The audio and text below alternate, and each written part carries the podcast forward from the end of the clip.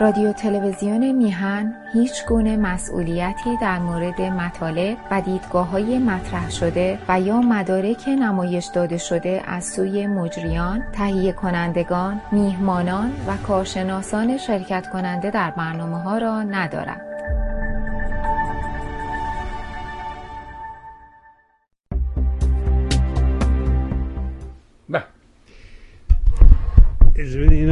کنیم و با درودی اوه اوه همه چی افتاد که. داده بود. بله. اول شب و گفت چی؟ سر شب و بدمستی بله با درودی دوباره. خدمت یکا یک شما خوبان و نازنین سعید بهبانی هستم. در این روز زیبای چهارشنبه. سیکم فروردین است و بیستم ماه اپریل. بدون هیچ مقدمه و تعارف و تکلفی می‌دونم شما بیش از من منتظر هستید تا بریم خدمت آقای مستاقی نازنین. عرض ادب و احترام کنیم و سلام کنیم به آقای مستاقی و سپاسگزاری از حضورش در برنامه. آقا سلام می‌کنم به شما.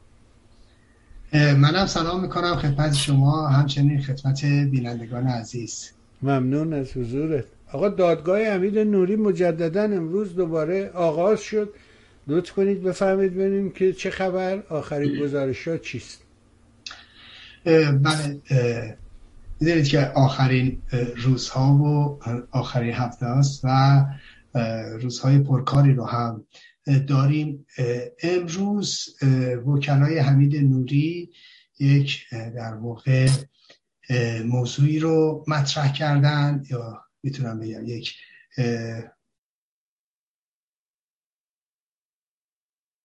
از یک در واقع یک دفاعیه ای رو مطرح کردن یا موضوع جدیدی رو تو پرونده مطرح کردن و اونم اشاره است به case در واقع که توی سوئد هست لوندین case و این که خواستن از اون case ی که یه شرکت نفتی به نام لوندین در سوئد لوندین case و می‌خوان از این به زعم خودشون استفاده کنن. یعنی چی؟ مثل من یه توضیح بدم.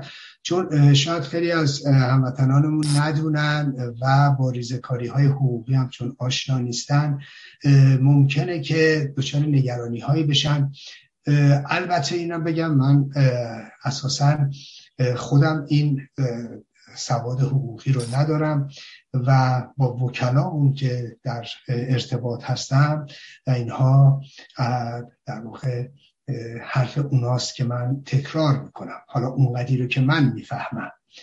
البته که حتما من کاستی هایی دارم چون موضوع بسیار بسیار حساس حقوقیه و اینها هم متخصص در این هم هستن.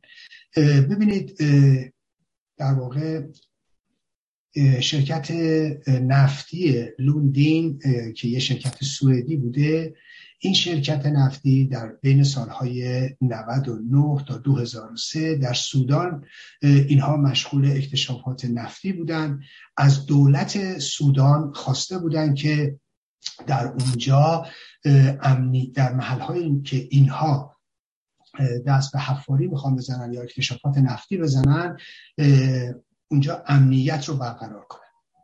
ظاهرا جنایاتی که در اونجا انجام گرفته تحت عنوان تأمین امنیت حالا شکایتی شده از این شرکت سوئدی. و که اینها در واقع به نوعی مشارکت داشتن اتهاماتی که متوجه اینا هست در موضوعات جنایت علیه بشریت و اینها. و دادستانی سوئد این رو در ماه نوامبر سال گذشته پذیرفته. اما و از این دو نفری که در اداره این شرکت مسئولیت داشتن یکیشون سوئدیه و یکی سوئیسیه. وکلای اون متهم سوئیسی موضوعی رو مطرح کردن مبنی بر اینکه این جنایت در سودان اتفاق افتاده ربطی به سوئد نداره و موکل اونها هم سوئیسیه. بنابراین این کیفرخواست رو جدا از اینکه تامات رو نپذیرفتن ولی کیفرخواست رو به چالش گرفتن. و این حالا به دادگاه عالی رفته و تصمیم گیری برای این موضوع هستش. این وکلای حمید نوری هم به همین موضوع اشاره کردن. البته این رو بایستی خدمتتون ارز کنم و اینکه بله حمید نوری هم در اتفاقی که افتاده در ایران بوده و بسیاری از این شاهده و شاکی و اینها همه هیچ در سوئدی نیستن رفتی به سوئد نداره. مثلا اون خانواده ای که یکی از عزیزانش رو از دست داده حالا در استرالیا یا مثلا عرض می‌کنم در کانادا اونجا موضوع رو پیگیری کنن. چه رفتی داره به سوئد.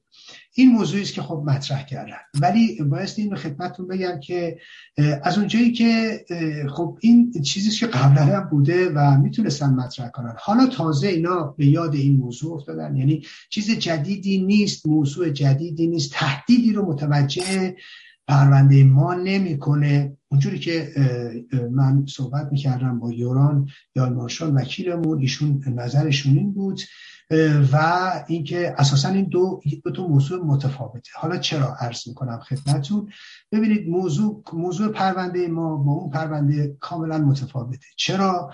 چون اون پرونده یه پرونده isolated خب civil war ه یا isolated armed conflict متا internal armed conflict یعنی چی؟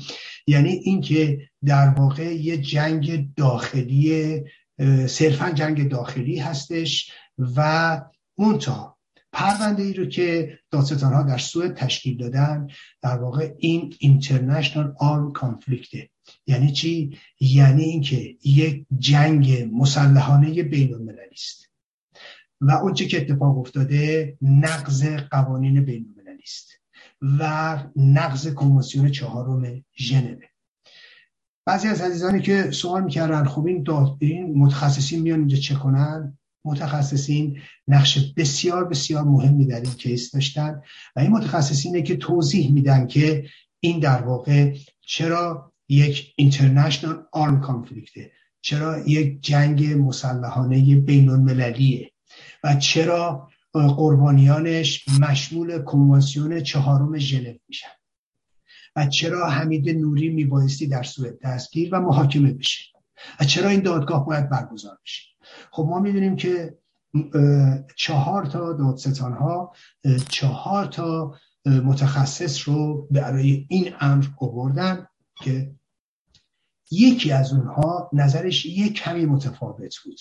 آقای اوبه برینگ که متخصص خیلی معروفی هم هستیشون و بقیه متفق القول بودن که این یک جنگ بین المللیه منازعه بین المللیه اینترنشنال آرم کانفلیکته آقای اوور برینگ ایشون معتقد بودن که چه این رو ما داخلی ببینیم و چه بین المللی ببینیم موازی همدیگه ولی اینا به هم برخورد می‌کنه. بنابراین بنابراین اینترنشنال یعنی در واقع هم کنوانسیون چهار باز مشمولش میشه و فرقی در ماجرا حالا من از روز اول خدمتتون عرض می‌کنم. اگر این اتفاق نمیافتاد یعنی ما اگر یعنی اگر دادگاه اگر دادستان ها جنگ مسلحانه بین‌المللی رو مطرح نمی‌کردن امکان تشکیل این پرونده در سوئد نبود. امکان محاکمه حمید نوری در سوئد نبود. اتفاقا این دقت ریزبینی و شاهکار دادستان های سوئد هست که این رو به این ترتیب کیفرخواست رو و اتهامات حمید نوری رو بر اساس قوانین سوئد و بر اساس نظر کارشناسان حقوقی و کارشناسان حقوق بین الملل تنظیم کردن. و امروز حمید نوری می‌بینیم که نه ماهه که دادگاهش ادامه داره وگرنه امکان نداشت تشکیل این دادگاه. از اون اول من خدمتون ارز کردم بارها فرقه رجبی بزرگترین دشمن این کیس هست. همچنان اونها عنوان بزرگترین دشمن این کیس همدست وکلای حمید نوری و همدست رژیم در این پرونده عمل می‌کنه. می‌دونیم و می‌دونیم که ما همه که حتی فیلم هایی رو که مسعود رجبی در اونجا توش صحبت می‌کرد و تاکید می‌کرد که من سه دقیقه, سه دقیقه دستور دادم سه ساعت سه ساعت نیروی هوایی عراق حمله کنه اونا هم حذف کردن رژیمی هم حذف کردن در هماهنگی با یکدیگر. و همه این مواردی رو که قبلا هم عرض کردم خدمتتون و در تمام طول دادگاه هم به چالش گرفتن نظرات کارشناسان حقوق رو که تاکید می‌کردن این اینترنشنال آرم کانفلیکته حتی توطعه کرده بودن. بالا از طریق وکیلشون گفتن که ما اون دوتا کارشناسی که یه خورده نظرش رو فهم کنه اینا رو با هم بیاریم تو دادگاه که با هم دیگه جدال کنن. که رئیس دادگاه نپذیرفت. آگاهانه و هوشیارانه. اینها یعنی از همه ترفندهای ممکن برای این استفاده کردن.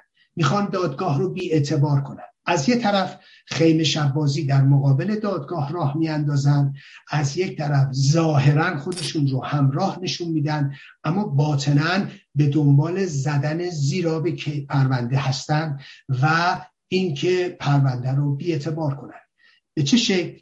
به این شکل که در واقع اون رو دادگاه رو و تشکیل پرونده رو غیر قانونی جلوه بدن در سوئد. یا اینکه دادگاه آخرش بگه که این موضوع ربطی نداره به یا ما صلاحیت رسیدگی به این پرونده رو نداریم. همه اون چیزایی که مورد نظر رجبی است. و از روز اول این کار رو می‌کردن می‌دونید که خب روز اول اینها اعلام کردن. چنانچه از دستندرکاران این پرونده یعنی من و همراهانم. چنانچه از, این، از اینها خلعیت نشه ما وارد این پرونده نمیشیم. گفتن اینو به سازمان های بین یعنی مثل چی؟ مثل همین شادی صدر و شادی همین به اصطلاح عدالت برای ایران و احتمالا از طریق اینا به رها بحرینی یعنی عفو بین ما گفتیم. خب روشنگری های ما باعث شد که رجبی عقب نشینی کنه و یک تو دهنی خورد و مجبور شد با یک غلط کردن وارد پرونده بشن. چون دید افتضاح بزرگی خانواده ها در مقابلشن دادخواهان در مقابلشن دستش رو شده و نمی‌تونه از این بازی ها در بیاره. اما چیکار کرد؟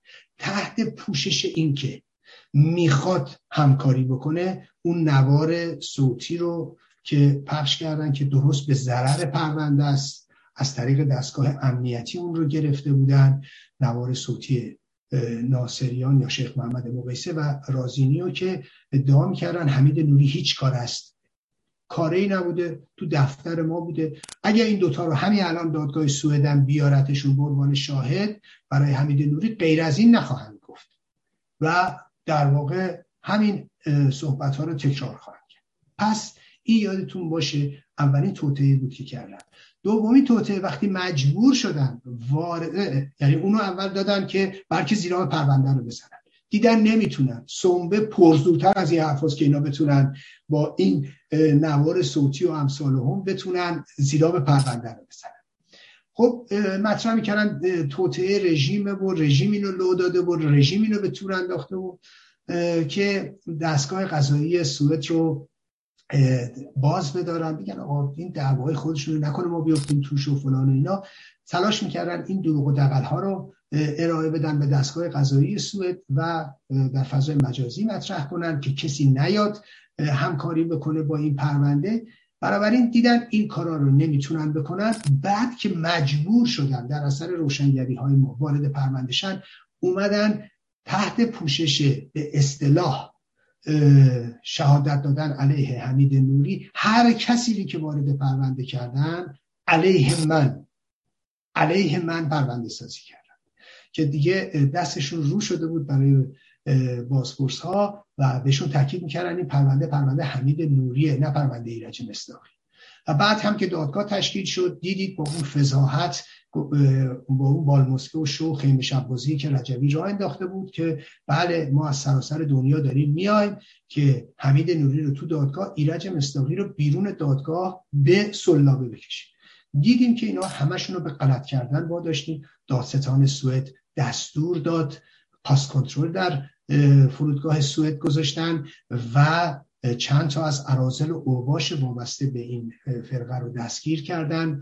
شبانه دو نفرشون رو تا صبح نگه داشته بودن اینا به غلط کردن افتادن و گفتن که ما شوخی می‌کردیم منظوری نداشتیم که بالاخره آزادشون کردن.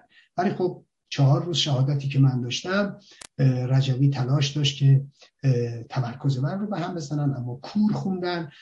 و خب می‌دیدیم که سرویس امنیتی سوئد با اسکورت من رو به دادگاه می برد و می برد و در تمام مدت شهادت من هم بیرون دادگاه می ایستادن و پشت در اتاق دادگاه می ایستادن و به شکل مسلح. این خب هر کسی که اون روزا دادگاه اومده دیده یعنی توطعه های این فرقه تماما نقش براب شد.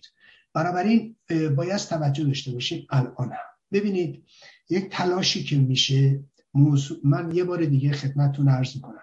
همه کسایی که تحت به اصطلاح حقوقدان وارد شدن و به اصطلاح حقوقدان راجع این پرونده اظهار نظر می‌کنن بدون کوچکترین دانشی در ارتباط با حقوق بین الملل و قوانین سوئد و محدودیت های موجود ابراز نظر می‌کنن. بعض زیادیشون هم تحت عنوان نمی‌دونم چپ و حق چپ و نمی‌دونم مارکسیز لنینیزم و گروه های فلان. دوستان عزیزم می‌تونید از وکلای پرونده که بزرگترین متخصصین این نوع پرونده ها در سوئد هستن بپرسید. دوستان عزیز ما که خانواده های عزیز ما هستند از در واقع رفقای چپ ما که جان خودشون رو در کشتار 67 از دست دادن می‌تونید از اونها سوال یکی از تهدیدات این مسئله خود که رژیم هم روش دست می‌ذاره و وکلای نوری هم داشتن در واقع همین موضوع در واقع اعدام زندانیان چپ. دوستان عزیزم همه اونایی که نادانسته از روی نادانی و عدم اطلاع حالا تحت هر عنوانی که شما فکر کنید.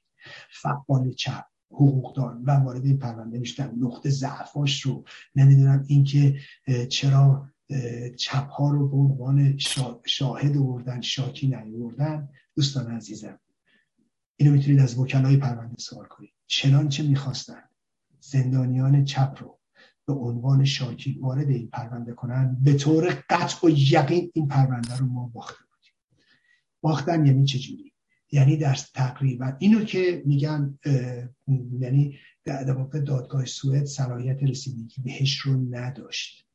ببینید دوستان عزیزم همین الان هم یه کمی می‌تونه مشکلات باشه. چرا؟ ولی اینها در واقع به عنوان شاهد و به عنوان تقویت کیسن ببینید ما قوانین رو تعیین نمی کنیم حقوق محدودیت های خاص خودش رو داره. به خاطر اینکه در واقع قوانین برای یک کیس خاص در واقع تصویب نشدن. قوانین موجود ما بایستی بر اساس این قوانین اون case حقوقی خودمون رو پیاده کنیم یا اون case حقوقی رو پیش ببریم. به دلخواه نمیشه. اون چه را که من توی مقاله می‌تونم بنویسم یه بحث تاریخی می‌تونم بکنم نمی‌تونم بیارم توی این پرونده. یادتون باشه اینها رو. شما رو فریب میدن. تحت عناوین مختلف. آی آقا سازش شده آی نمی‌دونم اعمال نفوذ شده. اینا دروغه. نمی‌دونم ما ما نمی‌دونیم چی شد فلانی از پرونده افتاد بیرون. نه دوستان عزیز تمام کسایی که در پرونده نیستن یا به نوعی عنوان شاهد نتونستن بیان یا شاکی بیان تقصیر خودشون بوده. از مسیر درست پرونده وارد نشدن و هر دلیلی بیرون افتادن. این اشکال به خودشون برمیگرده و میبایستی در واقع این انتقاد رو بپذیرن و مسئولیت بپذیرن. این اولیشه و دومیش اینه که نه اینکه تفاوتی وجود داره. نه دوستان عزیز این پرونده بر اساس آرم International Armed Conflict تشکیل شده. و بعد اگر می‌خواستن به موضوع کشتار زندانیان چپ بپردازند اساسا قوانین سوئد اجازه نمی‌داد این موضوع 33 سال پیش مطرح شد مشکل اینه و این رو باید توجه کنیم. خوشبختانه خوشبختانه پرونده تا اینجا به خوبی پیش اومد رفته. وکلای ما میگن جای نگرانی نیست. یه نگرانی های کوچیکی به خاطر همین موضوعاتی که گفتم وجود داره و یکی از وکلامون که یوران باشه معتقده که نه هیچ مسئله خاصی نیست هیچ چیز جدیدی نیست و خوشبینه. بنابراین من می‌خوام به شما باز هم این امیدواری رو بدم. نگران نباشید دوستان عزیزم.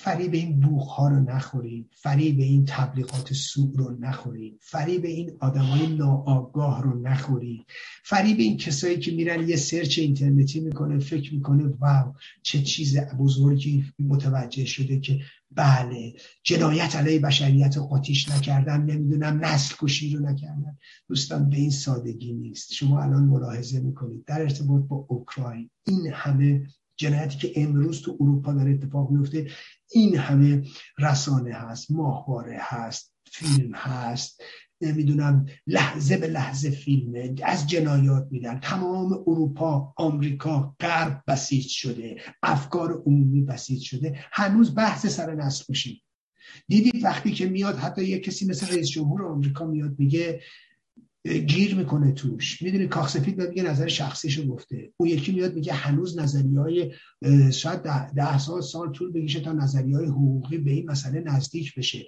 رئیس جمهور فرانسه میاد مخالفت می‌کنه. نخست وزیر کانادا میاد میگه شباهت داره. ببینید عزیزان آخه موضوعات به این سادگی نمی‌تونید شما بیایید بچرخونید و بعد از موضوع متخصص کسایی که اساسا هیچ دانشی ندارن. هیچ دانشی ندارن.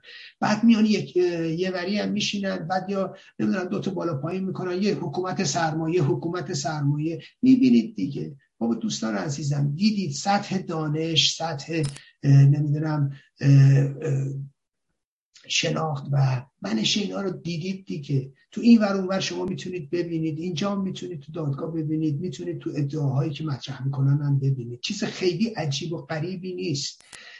و مسئله به اگر ما می‌خواستیم از اول با این شعر و شعارا پیش بریم مطمئن باشید ما موفق نبودیم. ببینید موفقیت این پرونده فقط و فقط به خاطر اینه که لحظه به لحظهش رو فکر شده و حتی خود همین دادستان ها و واقعا بایستی ما ممنون اینها باشیم. واقعا بایستی ممنون این چهار زنی که دادستان این پرونده هستن باشیم. و اینها از همه ظرافت ها استفاده کردن.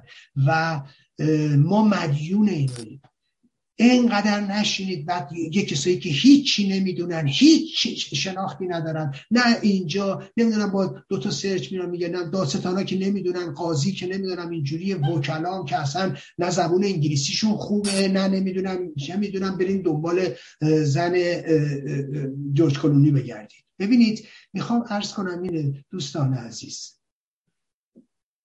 ما اینجا تا اینجا اومدیم از اینجا به بدن میریم. ولی ولی باز هم خواهش می‌کنم توجه به این حرفایی که این ور و اون ور زده میشه نداشته باشید و آدم های غیر مسئولی که میان یه چیزایی رو مطرح می‌کنن به اینا توجه نکنید. امیدوارم که این یکی دو هفته هم خوب پیش بره و جنبش دادخواهی توی زمینه موفق شد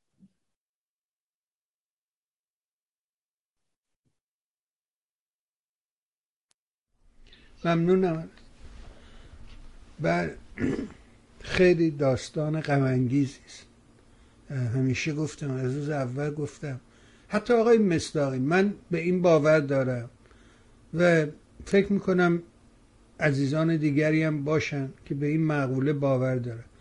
این نتیجه این دادگاه مهم نیست. عملی که انجام شد مهم بود. یعنی کشیدن این آدم به دادگاه مطرح شدن این قضیه به نظر من شاهگل بازی همین بود. حالا دادگاه هر نتیجه ای می‌خواد داشته باشه زیاد در اصل قضیه به نظرم تغییر ایجاد نمی‌کنه. کوشش های شما عملی که انجام شد هرگز به زیر سایه نخواهد رفت. این باور منه. اما بذارید برم سراغ یه موضوع دیگه و اون اینه که الان چقدر شد ده روز میشه که از این اعتراض خانواده ها به ماجرای دادگاه آبان یعنی کشته شدگان خانواده کشته شدگان به دادگاه آبان اعتراض کردن و اینکه این ارازل این اوباش شادی صدر و امین و دنبالچه هاشون اما ظاهرا هیچ واکنشی از سوی اونا و عف بین دیده نشد. چرا؟ واقعا چرا؟ والا در صورت اول این چیز که خب هر به نظر من هر سازمان مسئولی و هر جریان مسئولی خب میبایستی وقتی کسایی که تو همون دادگاه شرکت کردن میان اعتراض می‌کنن اسمشون رو میدن با اینکه زیر اون همه فشار تو ایران هستن اینا جای امن نشستن. خب پاسخ نمیدن. این نشون دهنده بیمسئولیتی این هاست. این نشون دهنده بیمسئولیتی. این بیمسئولیتی هم کاملا مشخصه از ناحیه شادی سعد و شادی امینه و همچنین خب رها بحرینی هم مسئول میز ایران عفو بین و همراه و همگام اینها. بنابراین هیچ انتظاری نمیشه از اینا داشت. از ابتدا هم نباید داشت. و خب می‌دونید مشکل قضیه اینه. شما اگر نگاه کنید کسایی که در اطراف اینها هستن از چه سوابقی برخوردارن و کیازشون حمایت می‌کنن. می‌دونید اینا قبلا هم عرض کردم خدمتون در فرقه رجبی در تمام فضای مجازی الان به عنوان حامی اینها پشتوانه اینها عمل می‌کنه و این ارتش سایبری علیه کسانی که در ارتباط با اینا روشنگری می‌کنن فعاله. یعنی همدستی فرقه رجبی و شادی صدر و شادی امین رو می‌تونید ببینید. خودتونم برید نگاه کنید. اینایی که قبلا گفتم شادی صدر می‌گفت اینا رو بایستی محاکمهشون کرد. اینا رو به جرم تروریست سازمان تروریستی و رهبری اینها رو بایست به جرم نقض حقوق بشر محاکمه کرد. امروز یار قاره هم دیگر.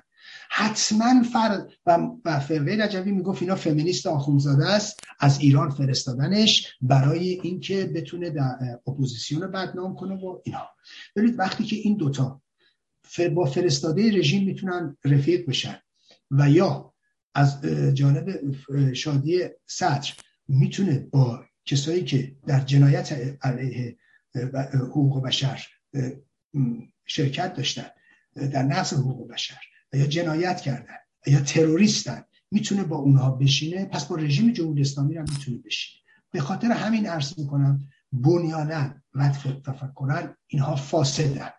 فاسدن. تاکید می‌کنم فاسدن. به همین دلیل از نظر من شادی صدر لیاقت این که در جنبش دادخواهی حتی اسمش برده بشه نداره. همینطور شادی همین اینا لیاقت این رو ندارن. چرا؟ چون به گفته خودشون اینا تروریستن. به گفته خودشون اینا در جنایت اینا در نقض حقوق بشر شرکت داشتن و در سرکوب شرکت داشتن. بنابراین وقتی با هم رفیق میشن اینا یعنی لیاقت ندارن. فرقه رجبی چرا لیاقت نداره؟ برای اینکه اونا می‌گفتن این فمینیست آخونزاده است. رژیم فرستادنش. عامل رژیمه. الان یار قاره هم شدن حالا من تو برنامه قبلا اینجا عرض کردم خدمتتون که خب می‌دونید گفتم آقا دستگاه امنیتی هم به اینا اساسی در واقع حال میده. یعنی چیه؟ گفتم آقا وگرنه اسناد و مدارک و شواهد علیه شادی صد دارن. منتها تمام کامپیوتر هم دستشونه. منتها روشنگری نمی‌کنن. چرا؟ دارن لابد امتیازی می‌گیرن نمی‌دونم. اینو باید شادی صدر توضیح بده. فرقه رجوی رفته راه افتاده تو فضای مجازی در دفاع از شادی صدر. مبنی بر چی؟ مبنی بر اینکه بله ایرج مستاقی چون رابطه داره با امنیتی و اطلاعاتی ها از این اخبار خبر داره. دوستان عزیز اینا حق بازی و فریبکاری فرقه رجوی است. شادی صدر خودش می‌دونه تنها کسی که این اطلاع نداره از این قضیه خاجه حافظ شیرازی است که زنده نیست. داستان رو هم من بدون اینکه اسم بیارم میگم و بعد اگر فکر می‌کنن دروغ میگن بعدا شاهدین قضیه بیان و میان و حتما توضیح راجع به این قضايا میدن. ببینید برای که بهتون بگم فرقه رجوی تا کجا در پشتیبانی از اینها دروغ میگن و تا کجا همه اینا آلوده و فاسدن ارز کنم خدمتتون. ببینید شادی صدر وقتی میاد خارج از کشور ایشون در ایران خب یه توطعه می‌کنه با شادی امین علیه همسرش. اونو که میفرستنش ایران. اون بماند کاری به این نداره. اون یه توطعهش ایشون وقتی در ایران بوده البته مسئله شخصیشون رو به منم هیچ ربطی نداره. منم به خاطر همین نمی‌خوام موضوع رو باز کنم. ولی ایشون یک پارتنری داشتن که در واقع ایشون خوب همسر داشتن هم جنسگرا هم بودن. خب حقشونه من هیچ مشکلی ندارم و این مسئله شخصی خود ایشونه. و به منم هیچ ربطی نداره. من از موضوع منفی اینو مطرح نمی‌کنم. به خودشون ربط داره. چون من در حوزه خصوصی اینا دخالتی نمی‌کنم. منتها ایشون وقتی اینجا می‌رسه اونجا مثلا روابط بسیار عاطفی یا عاشقانه هم بوده ولی با یک با یک مسیج سرد به او هم میگه تمام شد. خب؟ و درگیری هایی که این وسط اینا با هم داشتن. دستگاه امنیتی خود خانم شادی صدر به خوبی می‌دونه. میاد و اون کامپیوتر رو می‌بره و دارن و می‌دونه دارن. و همه چیز در دستشون.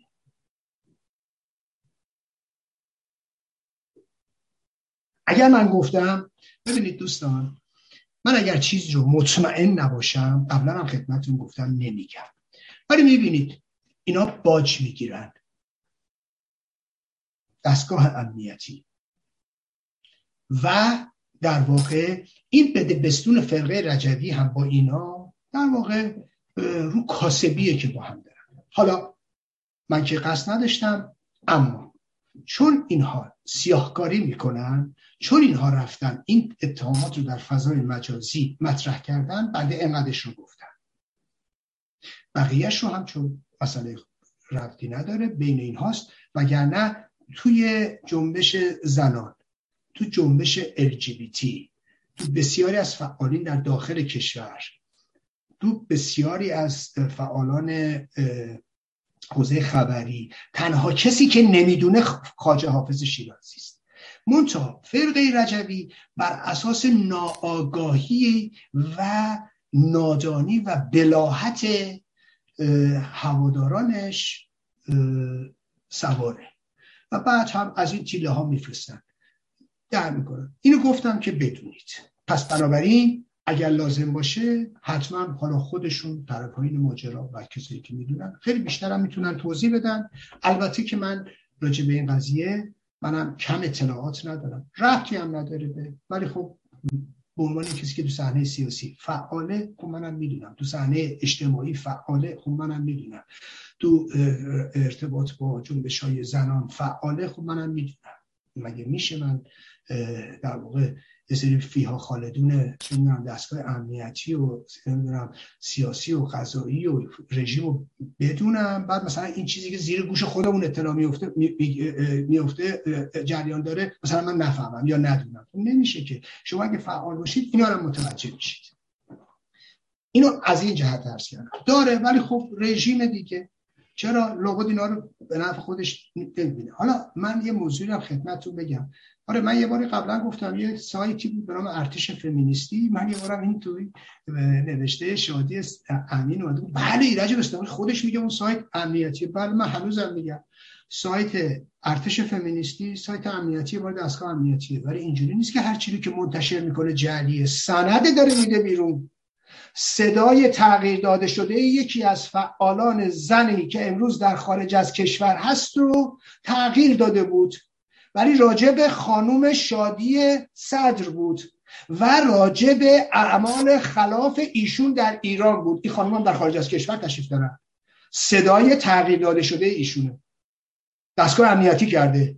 ولی همه که می‌دونن کیه که شادی سر اول از همه می‌دونه شادی امین می‌دونه منم می‌دونم بقیه فعالین زنانم می‌دونم ولی بله اون سایت سایت امنیتی خود منم می‌دونم. ولی دلیل نمیشه یک سایت امنیتی یه چیزی رو داد بیرون که دروغه که آقا اینا اسناد و مداری که دارن. بله در اومده. در زمان شاه ساواک رفته بود.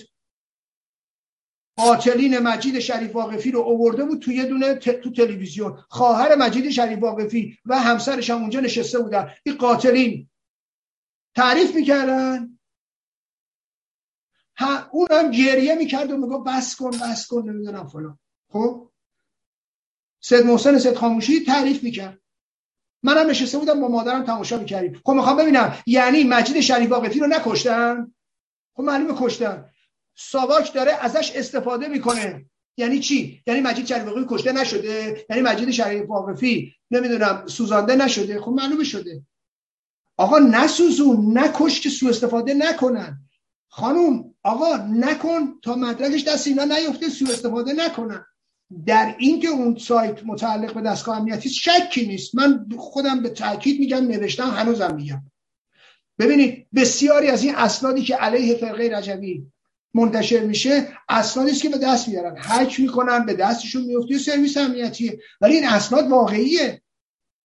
اینجوری نیست چون سرویس امنیتی منتشر می‌کنه غلطه. مسعود رجوی سوار شده بود روی اطلاعات ساواک مبنی بر اینکه آقا اینا مجید شریف کشتن. خب معلومه کشته بودن. سمدیه لباف تیر زدن معلومه زدن. خب چی؟ حالا چون ساواک میگه غلطه نه. آقا نکش تیر نزن که ساواک استفاده نکنه. مسعود رجوی هم همین حالت رو داره. الان یه سایت یه کانال تلگرامی هست به نام سیبچه.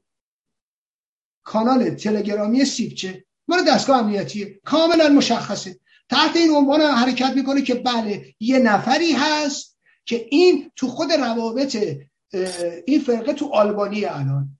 نخیر دستگاه امنیتیه.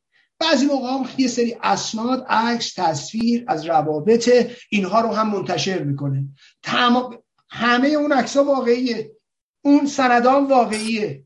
گاه سند پول گاه گزارشات داخلیشونه گاه عکس مریم رجوی داره فلانجا قدم می‌زنه گاه نمی‌دونم فلانی رو دارن مشتمالش میدن. عکس واقعیه. ولی کانال کانال دستگاه امنیتی شکی هم در این نیست که مال دستگاه امنیتی کانال تلگرام سیب چه؟ سیب چه؟ خب ببینید تحت عنوان اینی که آره طرف الان توی روابط اینا تو آلمانی. خب ولی شما اون کارا رو نکن که تا اینا گیرشون نیاد این چیزا. نمی‌تونه بگی که اون اسناد غلطه که. من هنوز اینا رو تاکید می‌کنم. حالا این یکی. ولی ببینید اطرافیان اینا مگه کیان؟ خب خانواده صداشون در اومده. الان من یه مورد خدمتتون می‌خونم که شما خودتون متوجه بشید اطرافیان کیان. ببینید اومده در دفاع از اینا ببینید چی نوشته.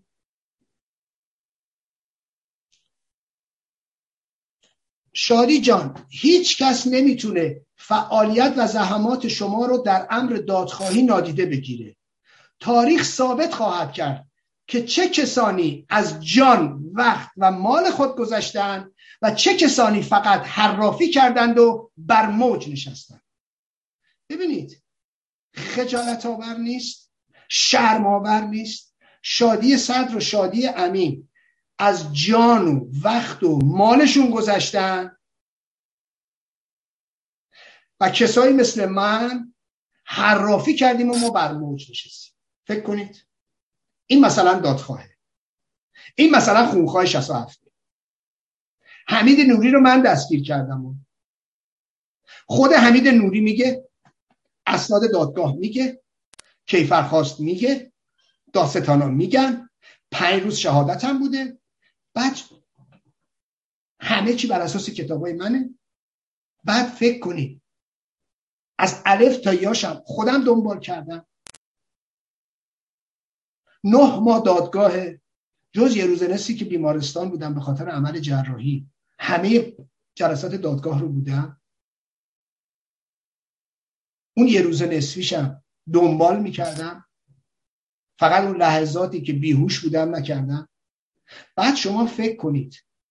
یه آدمی میاد میگه بله یعنی بنده. حرافی می‌کنم و بر موج میشینم.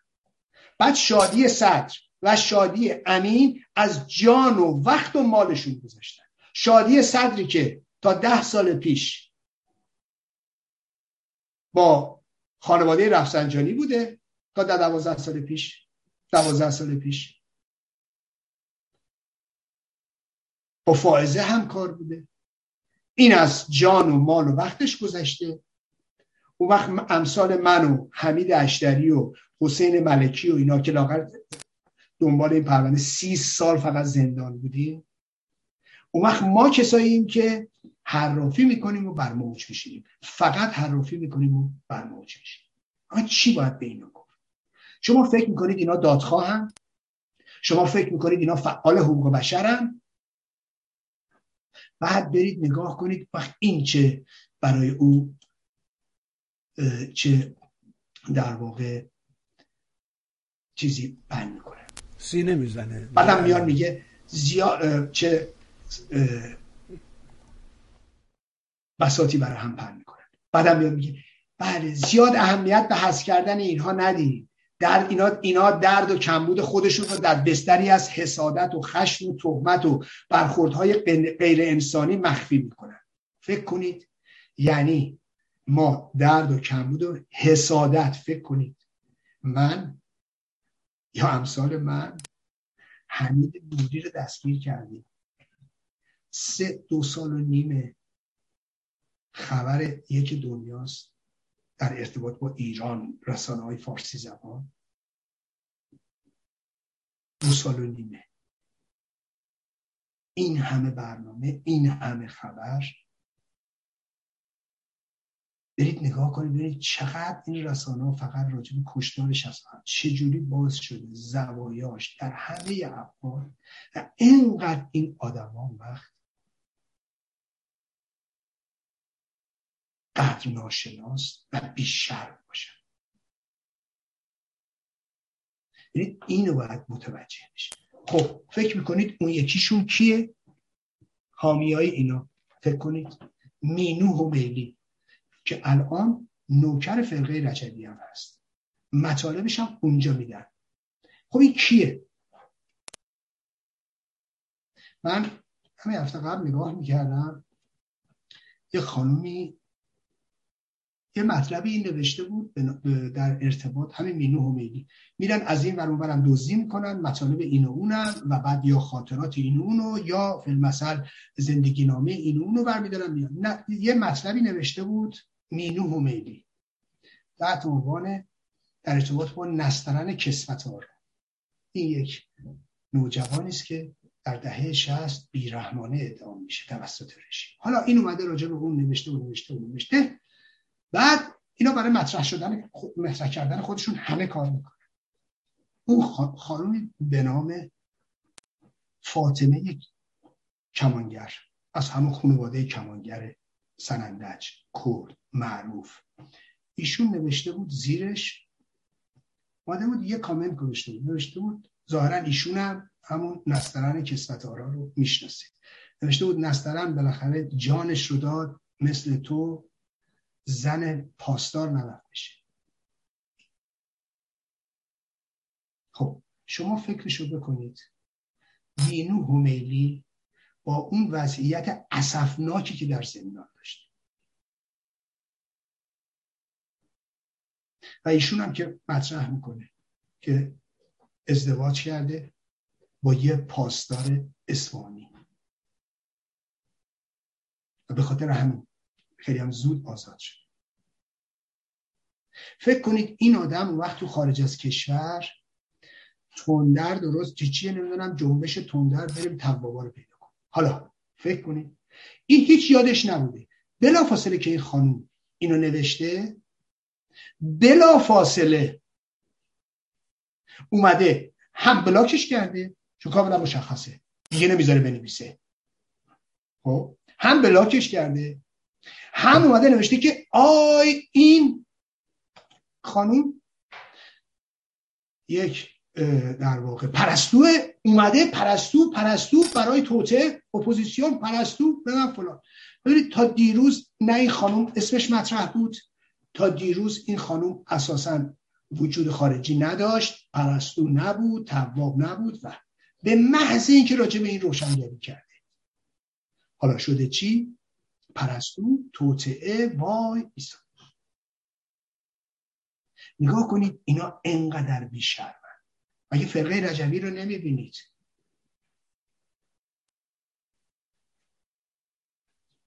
وقتی یقشو گرفتی وقتی دیگه نمی‌تونه در بره میگه چی؟ میگه عامل رژیم.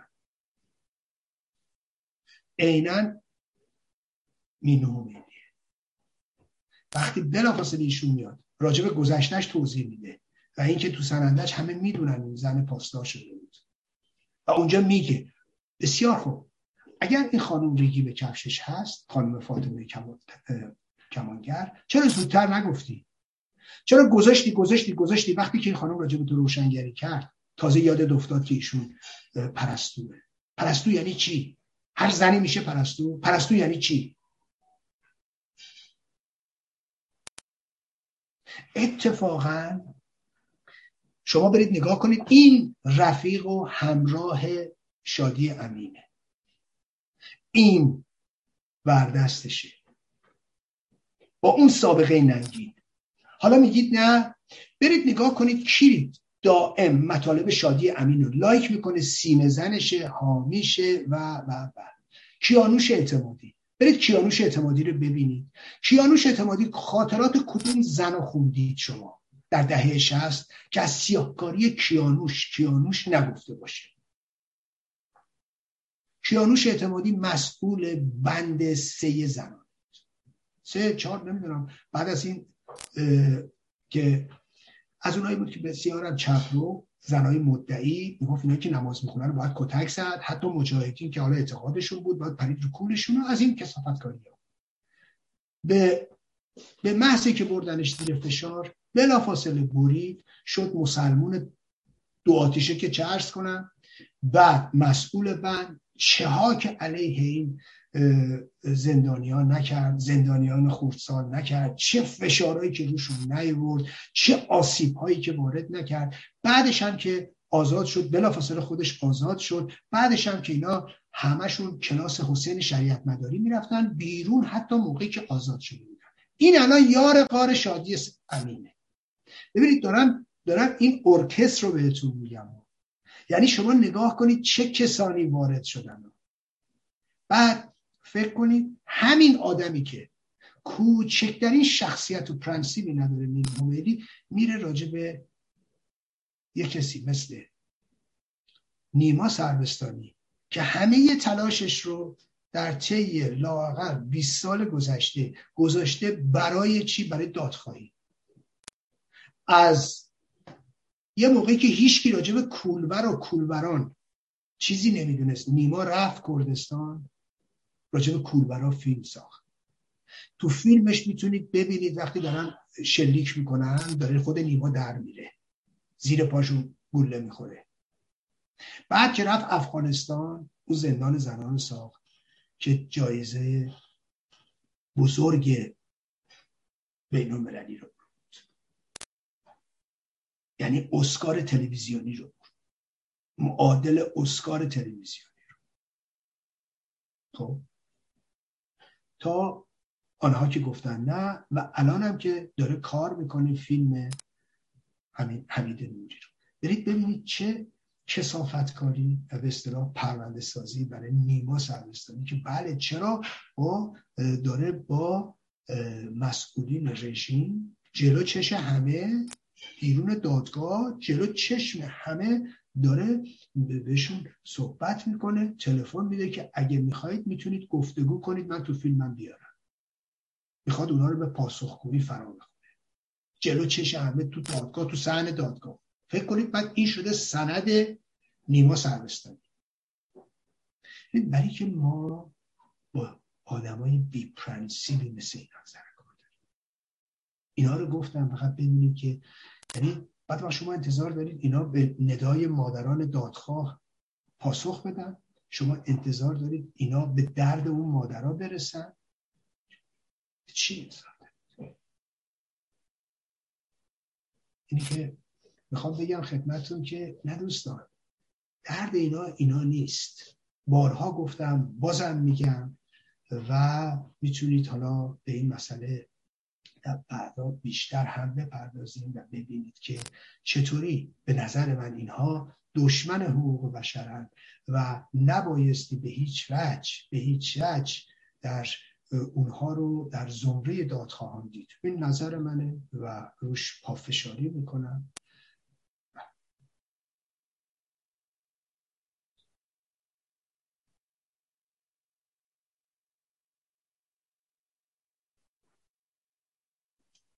بله. بازم میگم. نتیجه دادگاه رفتار اینا هیچ خلالی در کار بزرگی که شما و دوستان انجام دادی در بین دادخواهان ایجاد نخواهد کرد. بنابراین من مطمئنم شما هم مطمئن باش که پیروزی از آن شماست. و اینا ارز خود می‌برند و زحمت ما میدارن. یه نکته ای هم که توی فرمایشت مهم بود به نظرم و ما سالهاست با این موضوع درگیر هستیم اون کسانی هستند که تا دیروز همراه رژیم بودن. به محض اینکه پاشو می‌ذاره از اونجا حالا به هر دلیلی دعوای پولیه پولی برداشته در رفته. میاد اینجا و می‌خواد بره سر صف وایسه. این مشکل و معزلی که به نظر من سالهاست براندازان آنهایی که خواهان براندازی رزام هستند با این موزل مواجه هستند. بذارید بریم سراغ یک موضوع دیگه. نرگس محمدی و خانم عالیه مطلبزاده در پی یورش ماموران امنیتی دستگیر شدند. در مقابل این خیره سری ها آقای مصداقی چه باید کرد به نظره ببینید خب یکی که خود این چهره ها هستن مبارزشون رو در داخل ایران دارن ادامه میدن و در هر صورت خود اونا می‌دونن چی صلاح کارشون چیه و تا کجا باید پیش برن و به چه شکل. اما باید به اونها و تصمیمات اونها احترام بزن. به خصوص همه اونایی همه ماهایی که از دور دستی براتش داریم و نمی‌دونیم اونا در چه موقعیت های خطیری به سر می‌برن یا با چه توطعه هایی درگیرن. یه عده که ما در خارج از کشور به خصوص هستیم باید این کرونومترمون رو بذاریم زمین. دیدید من دیدم بعضیا دیگه. یه کرونومتر دستشونه مثلا شما داری از کوه میری بالا. حالا یه دقیقه وامی سی می‌خوای استراحت کنی. آها وایسا دیگه نمی‌خواد بره. یا نمی‌دونم نه دیگه پشیمون شد. نه دیگه نمی‌کشه. نه نفسش بند اومده. حالا یه دقیقه دارم وایساده یا حالا هر دلیل ببینید دوستان عزیز ما به خصوص وقتی که خودمون ناظری و درگیر نیستیم بایستی احترام بذاریم به تصمیم اونا اون که کاری که می‌کنن یه موقعی هست ما چون بیرونی می‌تونیم یه توصیه هایی بکنیم. می‌دونید؟ اون یه بحث دیگه است.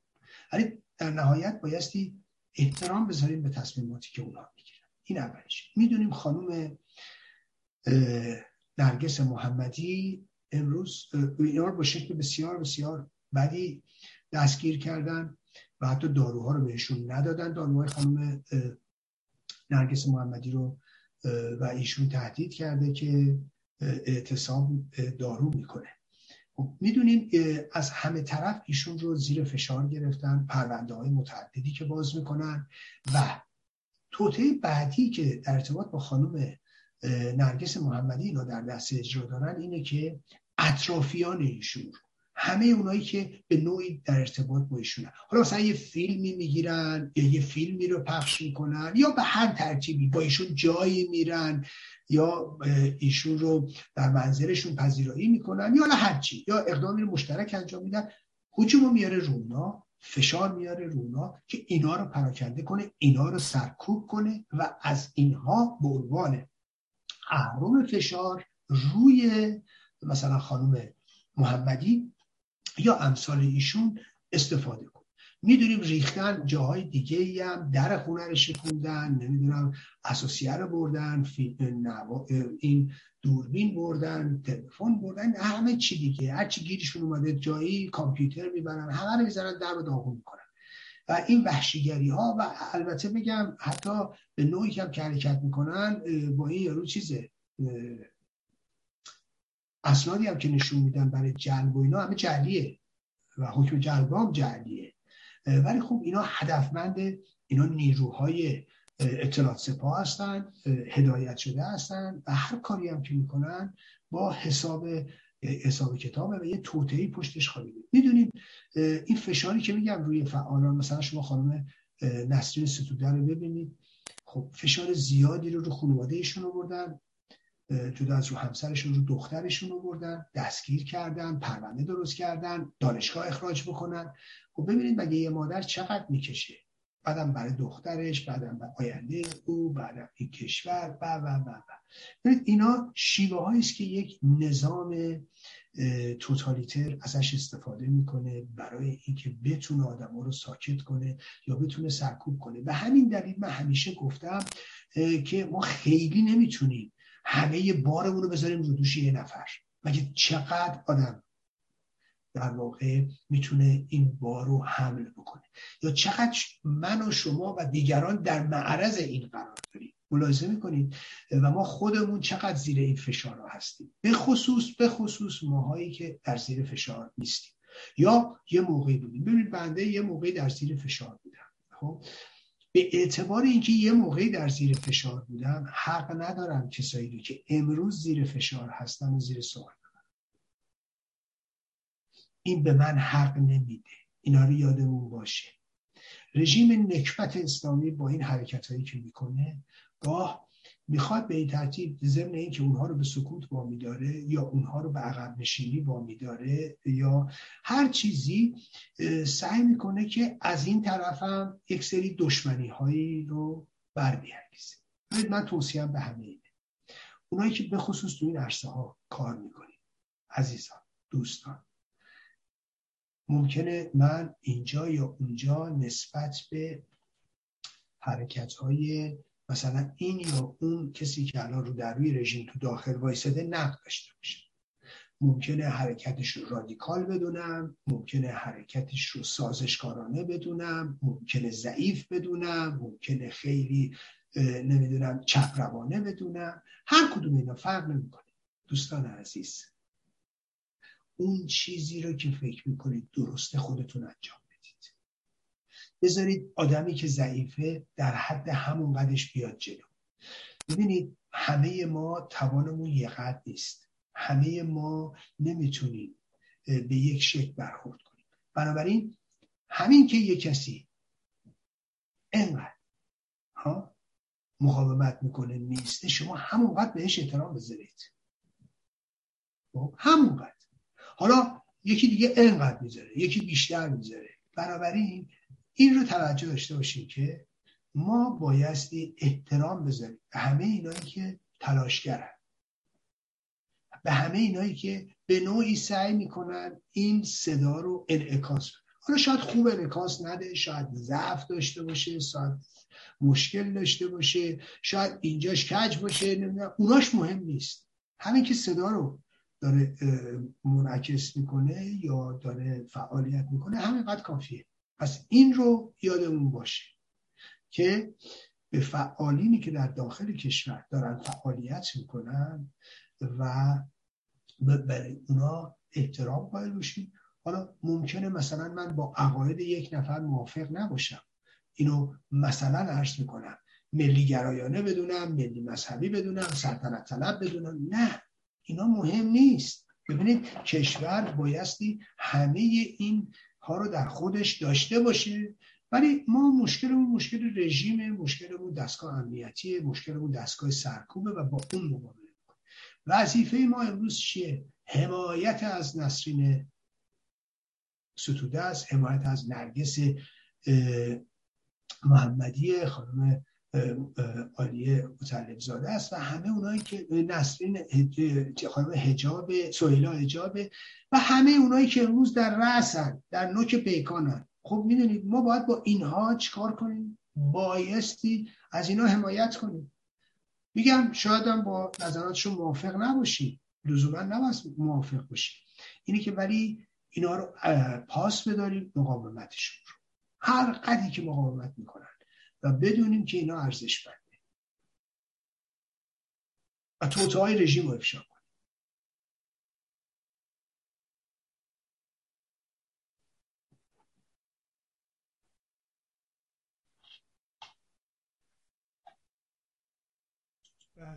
ممنونم از نمی‌دونم چجوری بیان کنم. اما بذار برم سراغ یه موضوع دیگه و این داستان بودش که یک سپاه از لیست بیاد بیرون نیاد بیرون اینجا بیان میگن نه اونا میگن آره ولی این میانه دوباره اخیرا خانم فایزه آشمی وارد شده و و یه چیزایی راجع به سپاه که اینا به این دلیل می‌تونن برگردن که زیر تحریم باشن. اینا برمیگردن به پادگان ها اگر که زیر تحریم باشن. نظر شما راجع به اظهارات این خانم چیه؟ نه ببینید ایشون نگفته اینا برمیگردن به پادگان. ببینید حرفش این نیست. البته من بگم فائز هاشمی در صورت تو خانواده هاشمی ایشون کسیه که بله. نه و مواضع بسیار بسیار مثبتی هم داره. تو کادر خانواده هاشمی و تو کادر خود رژیم. بالاخره ایشون جزء کارگزاران سازندگی یعنی بخشی از نظام رو نمایندگی می‌کنه و نظراتش رو پدرش هم کاملا مشخصه و نمره 20 میده به پدرش و به جنایات پدرش. و اساسا زمانی که به پدرش می‌رسه گویی میشه یه آدم دیگه. خب؟ دو تا شخصیت داره. یکی شخصیتی است که پدرش ازش جدا می‌کنید خب یه شخصیت مثبتیه. می‌تونه با بهایی ها بره می‌تونه در حمایت از اونا بگه می‌تونه امروز علیه سپاه علیه خامنه ای علیه نظام و خیلی چیزهای مثبتی که درش وجود داره واقعا. و کسی که میره زندان و می‌دونیم که زندان خوبی هم می‌کشه. ولی راحتا مدتش کمه. ولی در صورت اون دختر هاشمی است و هم هم گفتن اون در واقع سعید چی بود که بهش تعرضی کرده بود چک بدیداه گفته بود و اینها تو شهر ری. میگو من ریشمو می‌زنم اگه این بره زندان. دیدید که رفتش ایشون اون قاسمی هم می‌گفت سعید قاسمی میگفتش که اگه این رفت زندان من سعید تاجیک بهش ناسزا گفته بود. سعید قاسمی میگه اگه رفت زندان من ریشمو می‌زنم. ایشون رفت زندان اون ریششو نزد. البته بماند که اینها به کدوم حرفشون پایبند بودن که به این یکیش باشن و حالا ولی فائز غیر از این میگم اون فقط در مورد پدرش که می‌رسه دیگه میشه یه آدم دیگه. اون حالا بماند الان موضوع صحبت هم نیست. ولی خب یه بخششی که موازهش راجع به خامنه ای مطرح می‌کنه. از اونجایی که خب می‌دونید که فائز خیلی دختر باباست و علاقه شدیدی به پدرش داره و با خامنه ای هم یه زاویه شدید داره. اونم به خاطر بیچشم روی خامنه است و اینکه آدم فوق العاده نمک نشناسی بوده و اینکه پدر این اونو به این جاه و مقام رسون و بعد اونجوری مورد آسیب از یا بهتره بگم حمله قرار گرفت و چطوری اونو از صدر به زیر کشیدن. اینا همه هست یا به زیر کشیدن از صدر به زیر کشیدن. این چیزیست که خب همه ما می‌دونیم. حالا نیاز نیست بگم. ولی این ضدیتی که فائز با خامنه ای داره بیشتر به خاطر نمک نشناسی و قد ناشناسیش نسبت به پدرشه. و هر جایی هم که بتونه نیشیشو به خامنه ای می‌زنه. اتفاقا توی مجلس و این مطرح کردن که فائزه رو بایستی باهاش برخورد کرد برخورد تعدیبی کرد یعنی دستگیرش کرد. می‌دونید اون به نظر من استقبال می‌کنه از دستگیری چون این بیشتر باعث رسوایی خامنه ای میشه و حتما هم اگر بخوام دستگیرش کنن باید دادگاهیش کنن باید علنی باشه. خامنه ای هم زرنگتر از ایناست. برای با اینکه می‌دونه این چجوری داره بهش حمله می‌کنه این از صدرش نیست. می‌دونه دستگیری فائزه براش طبعات داره. حالا شاید یه موقع این حماقت رو بکنن یه بار دستگیرش کردن ولی این بار اگه قرار بشه به خاطر خامنه ای و حمله به خامنه ای و اینها دستگیرش کنن حتما که تبعات سنگین برای خامنه ای داره و به ضررشه. ضررش بیشتر از نفعشه. حالا اون یه بخش قضیه است که خوب فائزه حمله می‌کنه به خامنه ای ولی یه بخش دیگهش که خب راجع به سپاهه. فائز قبلا گفته بود ترجیح میده که ترامپ رئیس جمهور شه به خاطر اینکه قاطع تر با اینا برخورد کنه. و امروز هم میگه که ترجیح میده که سپاه تو لیست تروریستی بمونه به خاطر اینکه هر گونه امتیاز دادن به سپاه باعث جریتر شدنشون میشه و اینکه اقدامات اسیرتری رو انجام میده سپاه و به پادگان برمیگرده. ببینید حتی بیایید شما تصور کنید سپاه بخواد به پادگان برگرده. خب فکر کنید مثلا میگم در یک حالت رویایی و دست نیافتنی. سپاه مثلا دست بکشه از چی؟ از اینکه در اقتصاد دخالت کنه. بسیار خوب. یا سپاه مثلا عرض می‌کنم در این مناقشات داخلی مثلا سوگیری نکنه درسته؟ خب این تازه میشه چی؟ میشه سپاه زمان خمینی. یعنی سپاه پاسداران خودش مشکله. این که برگرده میگم در حالت رویایی دارم عرض می‌کنم. کسی که چیزی به دست آورد که دیگه بر نمیگرده به عقب که سپاه این همه تلاش کرد اینا به دست بیاره و این میره عقب. نه صد تا تحریم هم سپاه به پادگان بر نمیگرده. ولی ولی فکر کنید برگرده. یکی از وظایف ذاتی سپاه حفظ و حراست از انقلاب اسلامی است. این توی قانون اساسی نوشته شده. یعنی چی؟ یعنی به سادگی دو همون پادگانی که برگشته می‌تونه دخالت کنه در کشورهای دیگه. تحت عنوان دفاع از انقلاب دفاع از ارزش های انقلاب یا صدور ارزش های انقلاب. همین کاری که می‌کنن. سپاه قدس یکی از در واقع بخش های مهم سپاه از اون اول درست کردن. از هم آیت الله منتظری اینا. این واحد نهضت های آزادی بخش بوده تا رسیده واحد نهضت های آزادی بخش رسیده تا به سپاه قدس بخشی از سپاه تو پادگان هم که باشه با سپاه خود جز سپاه قدس بنابراین این طرحهایی که ایشون میدن ضمن اینکه من حمایت می‌کنم و هم از این داستان تحریم سپاه معلومه من دفاع می‌کنم. معلومه تحریم سپاه به نفع در واقع مردم می‌دونم. معلومه گذاشتن سپاه تو لیست تروریستی رو به نفع مردم ایران می‌دونم. همه اینا به نفع مردم ایرانه. منتها اینو توجه داشته باشید. اون چه که فائزه داره میگه میگم فکر کنید که این اتفاق بیفته. فکر کنید این اتفاق بیفته. خب چی میشه؟ آیا تغییر در ماهیت سپاه ایجاد میشه؟ خیر. آیا تغییر در ماهیت رژیم ایجاد میشه؟ خیر. آیا قفلی از جامعه برداشته میشه؟ خیر. اینجاست که باز ارز کنم که این راه حلا هیچ کدوم به نتیجه منجر نمیشه. هر گونه خیرخواهی در چارچوب نظام نکبت اسلامی جواب نمیده. امکان ناپذیر. 43 سال گذشته هم نشون داده که چنین چیزی امکان ناپذیره. ما الان تو 44 سالی و هرگاه که گفتن شرایط بدتر شده. هرچی جلوتر رفتیم بدتر شده. بنابراین در واقع ما باید به فکر چاره اساسی باشیم. امکان اصلاحات در درون رژیم وجود نداره. این حرکت 44 سال گذشته است.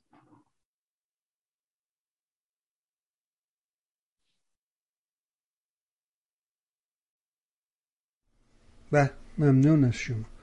ارزم به حضورت که خیلی اینا بامزن باور کن. یه ویدیوی پخش کردم به چندین بار.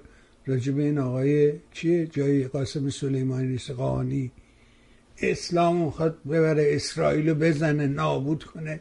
و اون حرکاتی که انجام میده و قرقمزایی که میاد. و بعد تهدیدات رئیسی رو پشتبندش روز ارتش داریم. در حالی که رژه ارتش رو نشون میده یه آدمی پشت وانت وایساده من دیدین یا نه. پشت بله. وانت وایساده پهباد گرفته تو دست. یعنی اینا حتی نتونستن یه پایه برای این درست کنن اینو بزنن رو پایه. بعد وایساده میگه من اسرائیل می‌زنم نابود. چیه آقای مصداقی؟ نظر شما برام مهمه بفهمم. ببینید آقای آقای بهبهانی شما نگاه کنید امروز ارتش روسیه رو. به عنوان یه ارتش ابرقدرت ارتشی که پیچیده ترین سلاح های نظامی رو داره و در واقع یکی از بزرگترین قدرت های هسته‌ای و غیر هسته‌ای دنیاست. امروز شما ملاحظه می‌کنید چرا توی اوکراین یک کشوری به مراتب ضعیفتر چرا گیر کرده؟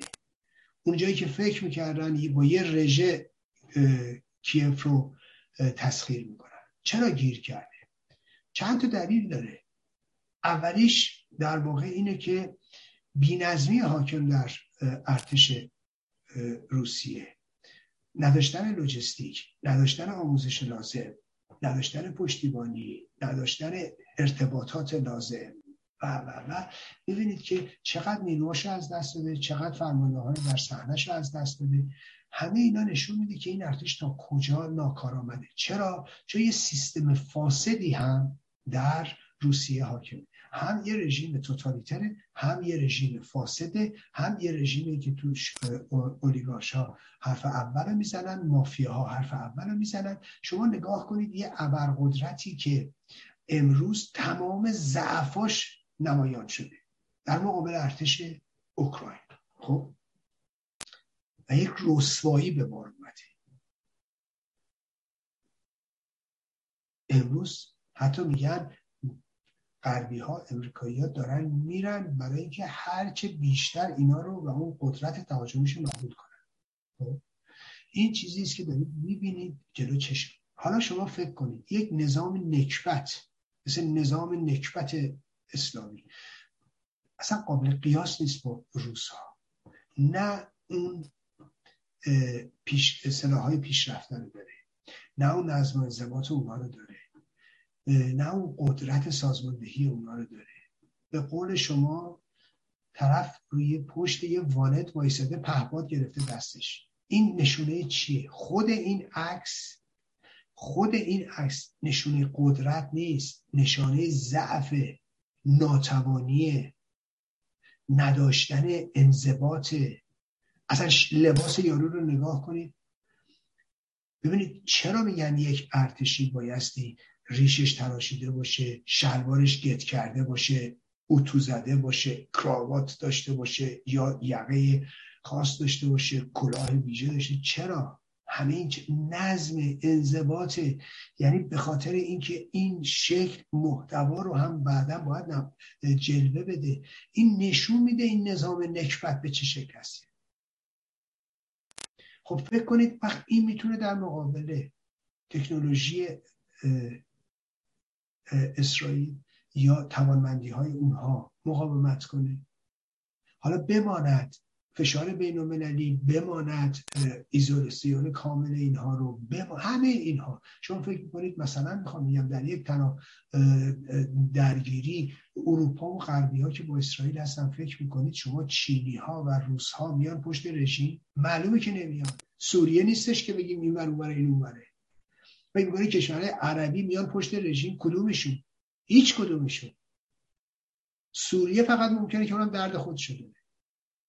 بنابراین اینو یادتون باشه که رژیم عملا امکانی نداره. همه این چیزایی که یادت مثل رئیسی میگه اینا تیر تو تاریکی انداختن یا چه می‌دونم سود زدن تو تاریکی میترسن داره یه حرفا رو می‌زنه. دروغ امکان نداره چنین چیزی صورت حقیقت به خودش بگیره. 400 تا عملیات علیه اینا انجام دادن یکیش نتونستن پاسخ بدن یا نمی‌تونن یا نتونستن. ببینید اینا رو بایستی بهش توجه بکنید. این یکی. و مسئله بعدی نگاه کنید ناتوانی اینا کجاست؟ خامنه ای میاد از اون طرف شعار میده که بله ورزشکاران ایرانی حق ندارن برن در مقابل اسرائیلی ها مسابقه بدن. ولی به چه شکل؟ آیا جرأت ابرازشو دارن؟ نه. فرار می‌کنن از صحنه. خب شما الان نگاه کنید. دوباره کاراتکای ایرانی رو نفرستادن به مسابقات جهانی. الان هم قرار بود برن. مسابقات پرتغال اجازه ندادن برن. چرا؟ برای اینکه یه دونه روس و یه دونه اسرائیلی اونجا هست ممکنه بخورن بهش. تیم ملی ایران نمی‌تونه بره. اینا فقط دیگه مونده فقط مگه تو آسیا بتونن شرکت کنن؟ چرا؟ چون به مجردی که بخورن. بهانه آقا این مریضه یا بباز یا علکی ببازه یا فلان نمی‌تونن. امروز شما دیدید دیگه سجاد گنجزاده قهرمان المپیک توکیو اعتراض کرده. گفت آقا گندشو در آوردید. ما چقدر مگه باید سکوت کنیم؟ ببینید یه واقعیت یه ورزشکاری همه تلاشش رو می‌کنه بره مسابقات جهانی. مگه چند سال عمر ورزش؟ یه نفر هست. شما دیدید اون جدوکار ایرانی سه بار بهش گفتن جلو اسرائیل باید ببازی یعنی سه تا مدال جهانیش از دست داده به خاطر آخر رفت پناهنده شد رفت زیر پرچم مغولستان در مسابقات شرکت کرد. بنابراین این این کسافتکاری که رژیم داره می‌کنه و بهاش رو می‌پردازن. اما با بزدلی با بزدلی فقط از جیب کی؟ از جیب ورزشکار ایرانی که موقعیت خودش از دست میده و اینا باید فقط فرار کنن. حتی جرأت ایستادن و تحمل تبعاتش رو ندارن چون نمی‌تونه جوابگوی مردم ایران بشه. فقط شعار میده خامنه ای و هیچی و هیچی پشت این نخوابیده. ملاحظه می‌کنید دیگه؟ جرأت نمی‌کنه برن مسابقات جهانی. حالا باشه فردا کشتی ایران محروم میشه. الان حساسیت بین المللی هست. به محض اینکه کشتی ایران بره اولی مسابقه بین المللی و در مقابل اسرائیلی ها مسابقه ندن با مشکل مواجه خواهد شد. ورزش ایران با مشکل مواجه میشه. به سادگی اگر اینجا ادامه پیدا کنه راحت می‌تونه از کمیته ملی المپیک اینو از کمیته بین‌المللی المپیک اینا رو اخراج کنن. اجازه شرکت تو المپیک ندن. اجازه شرکت تو مسابقات بین‌المللی ندن. می‌تونن تحریمات ببینید یه جایی اینا استخون کار به استخونشون برسه چنین کاری می‌کنن. و رژیم به اندازه کافی در این زمینه ها بهش آوانس داده شده. به اندازه کافی چشموشی کردن. الان اونجا یکی دیگه اساسیت بین‌المللی. حالا اینو در ورزش شما نگاه کنید اینا جرئت ندارن. اون چیزی که میگن عملی کنن. فقط از جیب کی می‌پردازن؟ از جیب مردم ایران. از جیب ورزشکار ایرانی. تو سطح بین المللی هم اینه. اینا جرأت ارزندام ندارن. جرأت برخورد ندارن. از جیب کی می‌پردازن؟ از جیب ملت ایران. از جیب مردم بدبخت بیچاره. تحریماشو مردم باید تحمل کنن. اینا فقط شعارشو بدن. حالا چرا؟ یه دونه نمی‌دونم یکی رو برن بسیج کنن یه دونه عربی رو یه دونه چیزی رو برن اونجا مثلا یه حمله کنه نمی‌دونم یه عملیات تروریستی باز باید جریمهش مردم ایران بدن باز محرومیتش باید مردم ایران تحمل کنن. اما خود اینا هیچ هیچ. بله.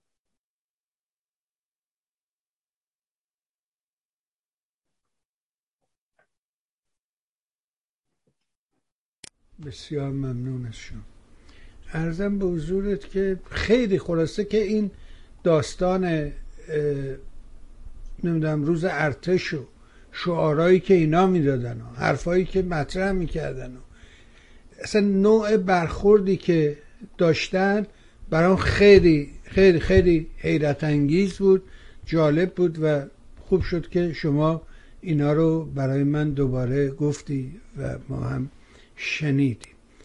اما تو همین ادامه همین قصه پردرد و رنج داستانی است که فرمانده سپاه گفته که ارتش و سپاه با هم اختلافی ندارن که. و در مقابلش فرمانده ارتش هم گفته که بله می‌تونیم در هم ادغام بشیم. اینا چی میگن؟ آقای اصلا چنین چیزی امکان پذیره؟ از نظر ساختاری این می‌تونه درون اون قاطی بشه؟ چی می‌بینی قصه اینا رو؟ ببینید آقای بهبانی جان. اولا بزرگترین مخالف این خامنه است خب؟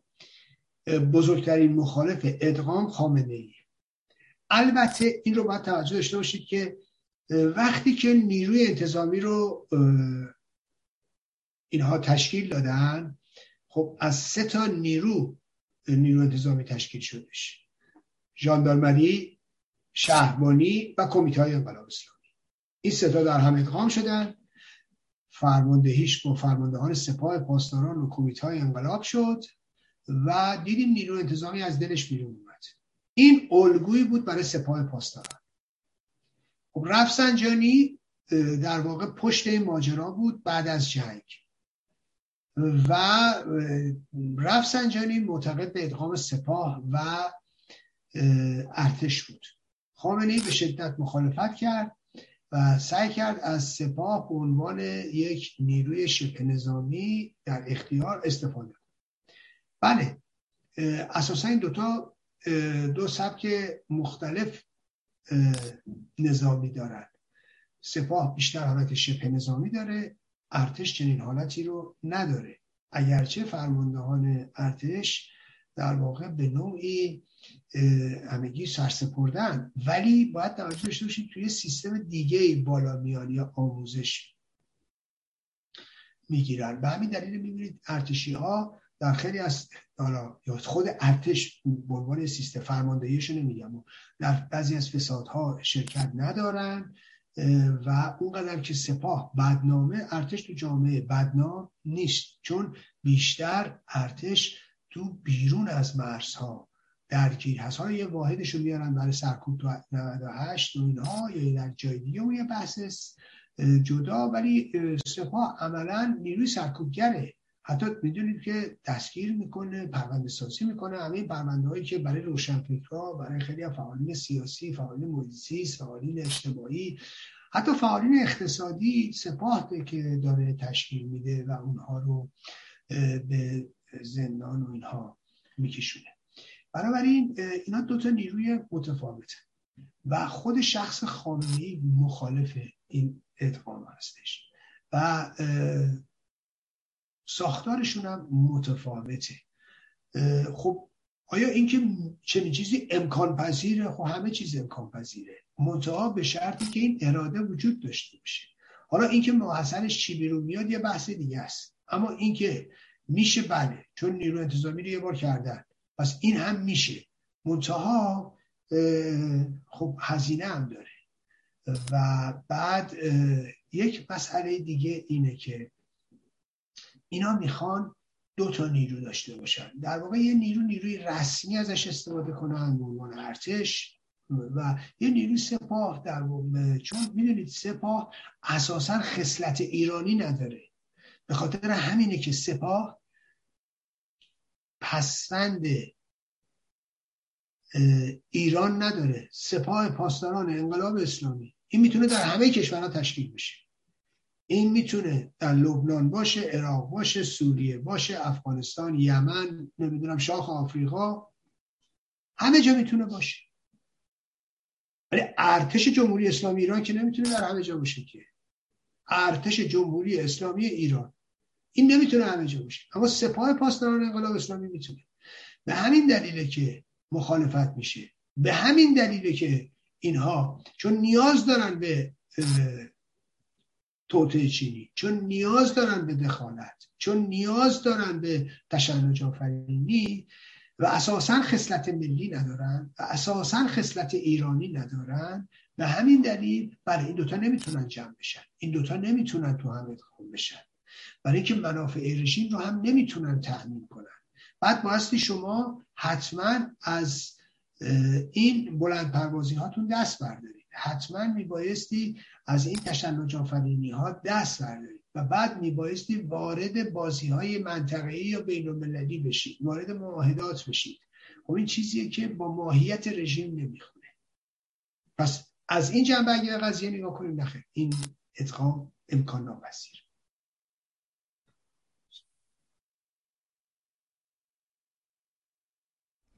بسیار ممنون از شما از توضیحات کافی و وافی شما. اما تو این ماجراهای تحریم و برجام و قصه های مفصلی که مطرح شد این واشنگتن فری بیکن که یه نشریه دست راستی در آمریکا و بیشتر نظرات اون جناح رو و طرفداران ترامپ رو مطرح می‌کنه گفته که ایران در دوران جو بایدن 22 میلیارد دلار نفت به چین صادر کرده.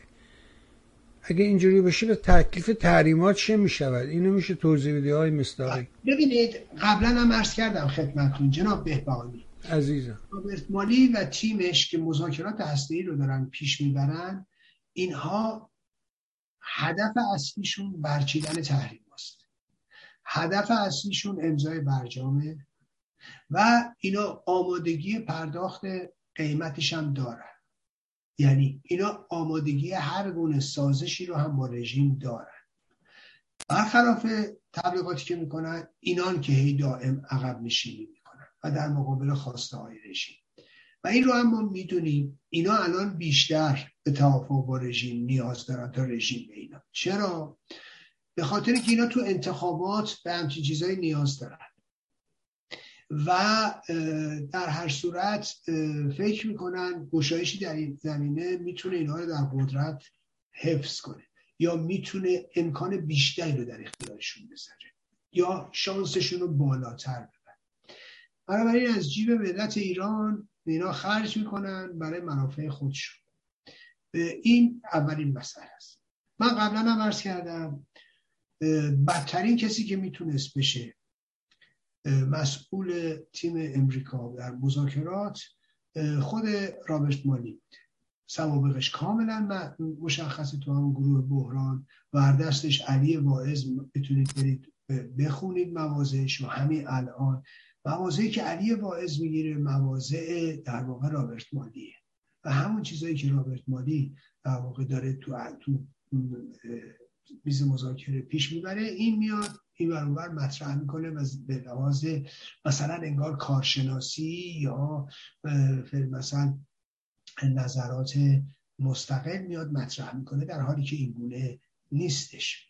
ببینید اینا الان اگر ملاحظه بکنید دو تا نگاه تو آمریکا هست. یه نگاهی که بیشتر وزارت اون خارجه دنبال می‌کنه یه نگاهی که وزارت دفاع. وزارت دفاع معتقدن که سپاه با... که در واقع از اون طرف هم شما می‌دونید دیگه. میگن باید سپاه تو لیست تروریستی بمونه و وزارت خارجه ها می‌خوان در بیارن. به جد رابرت مالی اینا به دنبال بیرون لیست اسم سپاه از لیستن. و می‌دونید گفتن که ده ها هزار نفر رو هم قرار از لیست تروریستی بیرون بیارن یعنی سپاهی ها رو. این به نظر من طرح همین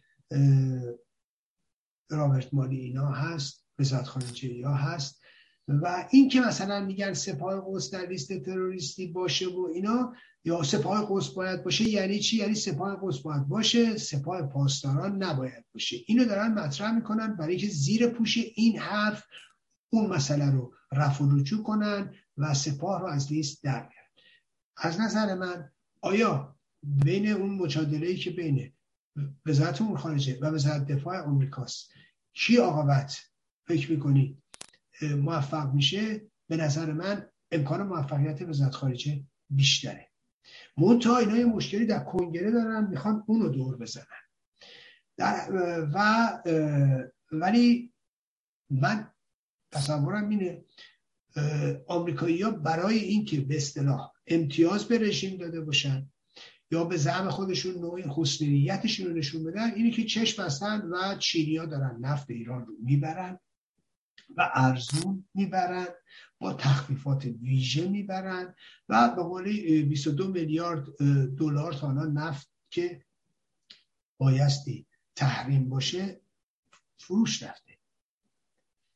می‌دونید حالا اگرچه ما پولش جیب مردم ایران نمیره جنس های بنجل چینیه که حالا میاد یا بخشش در آینده میاد. بنابراین این رو باید توجه داشت بکنیم که نه تحریم از همین الان سراخ شده و اینا امتیازاتی که دولت بایدن داده. و اینا به دنبال بیرون آوردن سپاه از لیستن و همچنین امتیاز دادن به رژیم. خب جنگ اوکراین به نفع رژیم شده. جنگ اوکراین در واقع قدرت چانهزنی اینا رو برده بالا. و نیازی که جامعه بینالمللی به نفت داره و به سوخت داره و به گاز داره دست اینا رو یه مقداری باز گذاشته برای باجخواهی و متاسفانه به خاطر تیم ضعیف یا تیم خاصی که دولت آمریکا در مذاکرات هسته داره عملا زمینه هم فراهم شده. اینا می‌بینید هر روز باشخواهی جدیدی رو مطرح می‌کنن. ولی ولی تکلیف تحریما چی میشه؟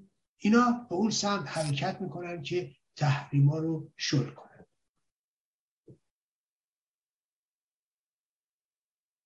آره این داستان رابط مالی داستان پیچیده است که این از کجا شروع کرده؟ پدر مصری داره مادر نمی‌دونم آمریکایی داره و خلاصه که همیشه هم تو این مسائل هم دموکراسی و فلسطینیا فلان اسرائیلیا قاسبن بوده. تو این زمینه ها کار می‌کرده با همون نگاه به قضیه داره دنبال می‌کنه.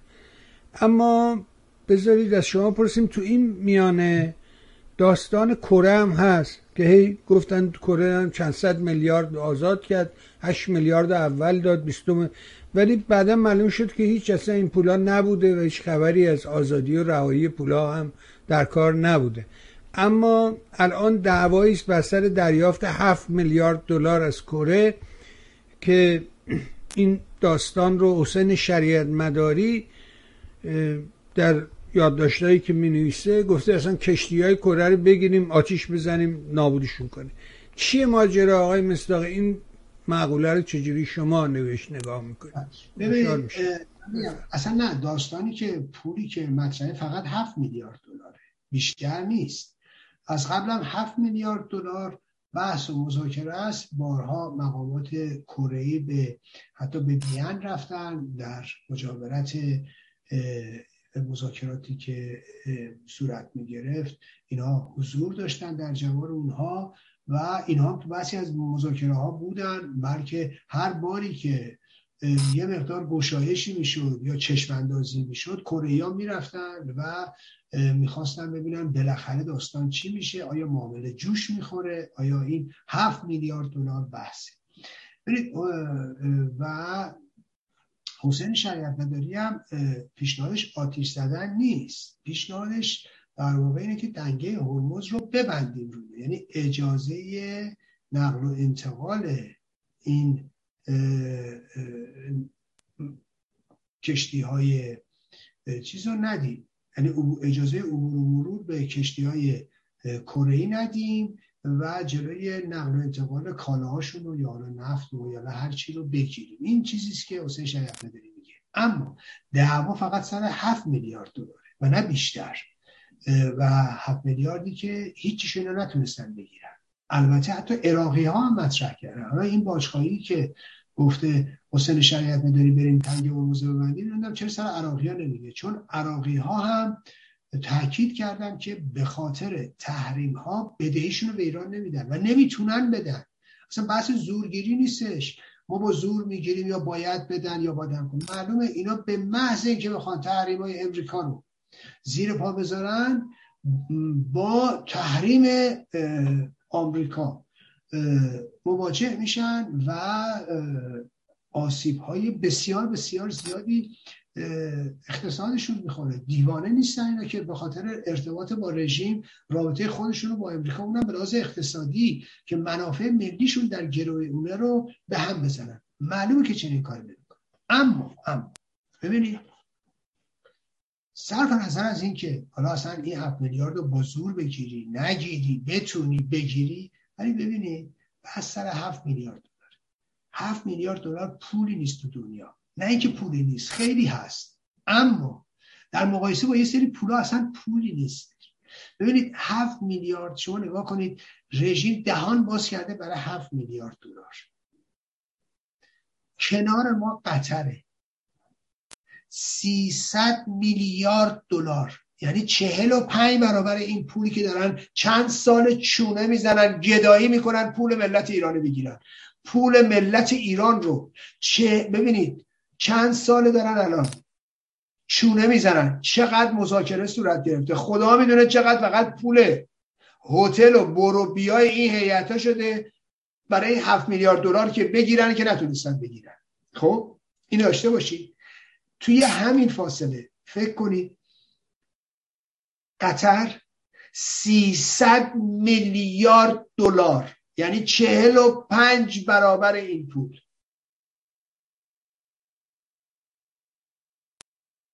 فقط صرف زیر ساختاش به خاطر جام جهانی کرده. 300 میلیارد دلار صرف زیر ساختاش برای جام جهانی کرده. آقای بهبانی من هفته قبلم گفتم ایران کشوری بوده که برای جام جهانی 1990 که در ایتالیا برگزار شد کاندید بوده. ایران نامزد گرفتن این بازی ها بوده. در سال 76 ایران ایران نامزد شده. یعنی برای 90 یعنی 14 سال قبلش. ایران نامزد شده دو تا جام جهانی تعیین شده بود. جام جهانی 82 اسپانیا 86 86 کلمبیا. که کلمبیا نتونست برگزار کنه دادن به مکزیک دوباره. خب؟ ولی شما فکرشو بکنید. ایران سال 90 بوده.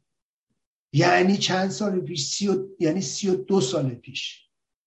بعد فکر کنید بعد 32 سال قطر 300 میلیارد دلار صرف زیر ساختا کرده. زیر ساختایی که میمونه تو اون کشور. همین الان اگر شما ملاحظه کنید بسیاری از این تیما بزرگترین تیمای دنیا میان اردوهاشون رو اونجا برگزار می‌کنن. بزرگترین باشگاه دنیا. بهترین کلینیکا رو دارن بهترین زمین ها رو دارن بهترین باشگاه رو دارن بهترین زیر رو دارن. مایه رشکه سه درصد ایران جمعیت داره. سه درصد ایران جمعیت داره. 300 میلیارد دلار خرج کرده. از کجا این پول آورده؟ از سفره مشترک گازی با ایران. سفره مشترک گازی با ایران. دوستان این 300 میلیارد دلار بخش زیادیش پول ماسا نه اینکه دزدیدن نه. پول ندزدیدن. بیکفایتی مسئولین ماست. بیکفایتی خامنه است بیکفایتی نظام نکبت اسلامی است. ببینید این رو باید توجه کنید 300 میلیارد دلار پول مردم ماست. و این گاز داره میره اون برا و این دائم داره از گاز ما می‌کشه ها. و این دائم داره از مخازن ما میره ها. فقط 300 میلیارد دلار صرف زیرساختای جام جهانی کرده. بعد برای 7 میلیارد دلار دارن اینا چونه می‌زنن و گدایی می‌کنن. ما 300 میلیارد قبلا باختیم. و خدا می‌دونه برای اینکه وضعیت نفت ایران و گاز ایران در این حد بمونه نیاز به 300 میلیارد دلار سرمایه گذاری وگرنه چاهای ما داره از بین میره. غیر اقتصادی میشه. اینا بزرگترین ضربات اقتصادیه که داره به جامعه ما می‌خوره به مردم ما می‌خوره. یادتون باشه اینا چیزایی نیست که بشه بهش پشت کرد. ایران داره نابود میشه. ببینید امروز بزرگراه همت بسته شده. چرا بسته شده؟ به خاطر به خاطر احتمال جابجایی زمین ریزش. مگه تو جاده شمال نمی‌بینید دوستان 24 سال با این تکنولوژی نتونستن یه جاده بکشن. در عرض چند سال رضا با بیل کلنگ. شرکت چینی اومد. این همه 24 سال با انواع اقسام تکنولوژی ها نتونستن. با بیل و کلنگ. و یک سری کارگر لور و ترک و نمی‌دونم. کرد اونجا رو کندن. با بیل و کلنگ. رضا شاه پشتش بود. حالا هی بیا بد و بیراه بگو به رضا شاه. اینه وضعیت. اینا رو باید بهش توجه بکنیم.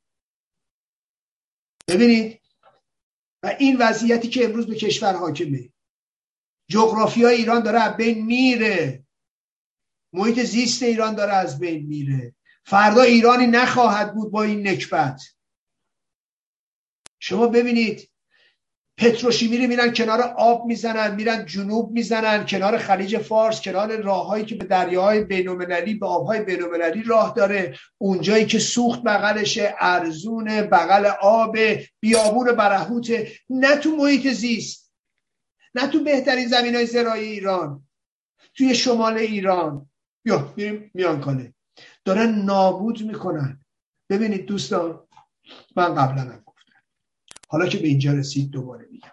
من هیچ ترسی از بیان نظراتم ندارم و هیچ پرده پوشی نسبت به نظراتم ندارم.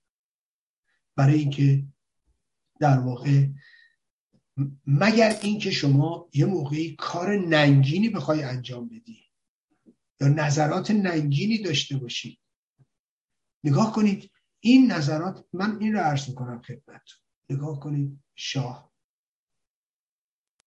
ما در سال هفت این مشکله. نظام نکبت اسلامی اومده و این نظام نکبت اسلامی باعث چی شده؟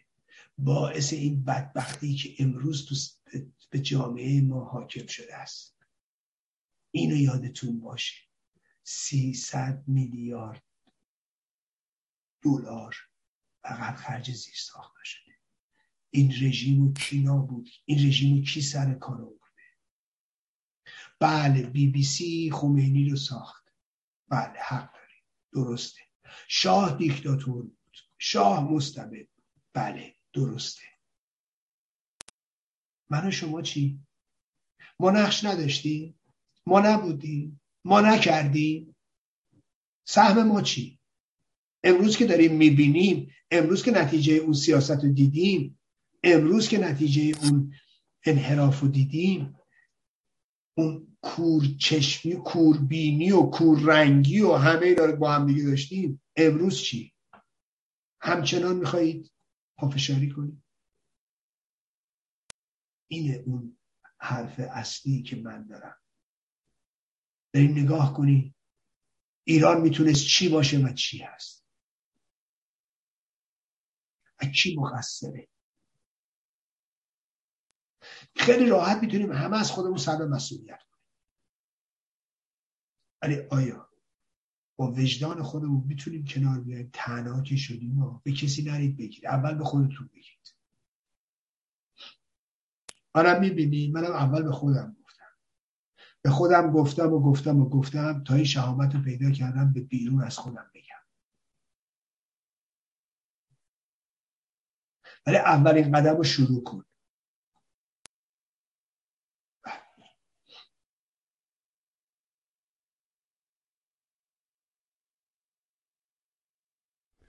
خیلی جالب بود این مطلبی که به زیر ساخته اشاره کردی و اون که در حقیقت باقی میماند و اگه یادت باشه الان می‌تونیم ببینیم وقتی که برای بازی های آسیایی قرار شد که ایران میزبان بازی های آسیایی باشه بالاخره ورزشگاه آزادی رو ساختن سه هزار نفری رو درست کردن و اون هنوز ازش استفاده میشه. چیزی که اونا کردن. ساختن و این بهش میگن زیر ساخت. ربطی نداره که یا اشاره می‌کنی به جاده چالوس. ساختن این زیر ساخته این میماند همه ازش استفاده می‌کنن. ولی اینا چی کردن؟ جز تخریب جز نابودی. چی برای تو برمغان آوردن؟ تمام شهر رو به هم زدن. من بارها گفتم شما اگه پنجاه سال پیش رفته باشی لندن الانم بری لندن خیابون آکسفورد یک کلش نمیم مالبراچه یک کلش نمیم اون بره خیابونایی که منقطع میشن وصل میشن همه معلومه. اینا اومدن حافظه تاریخی رو پاک کردن. می‌خوان هویت تو ازت بگیرن. هیچی وجود نداره در نظام جمهوری اسلامی الا همین سی ساله ای که این الدنگ بر مسند قدرت نشسته است.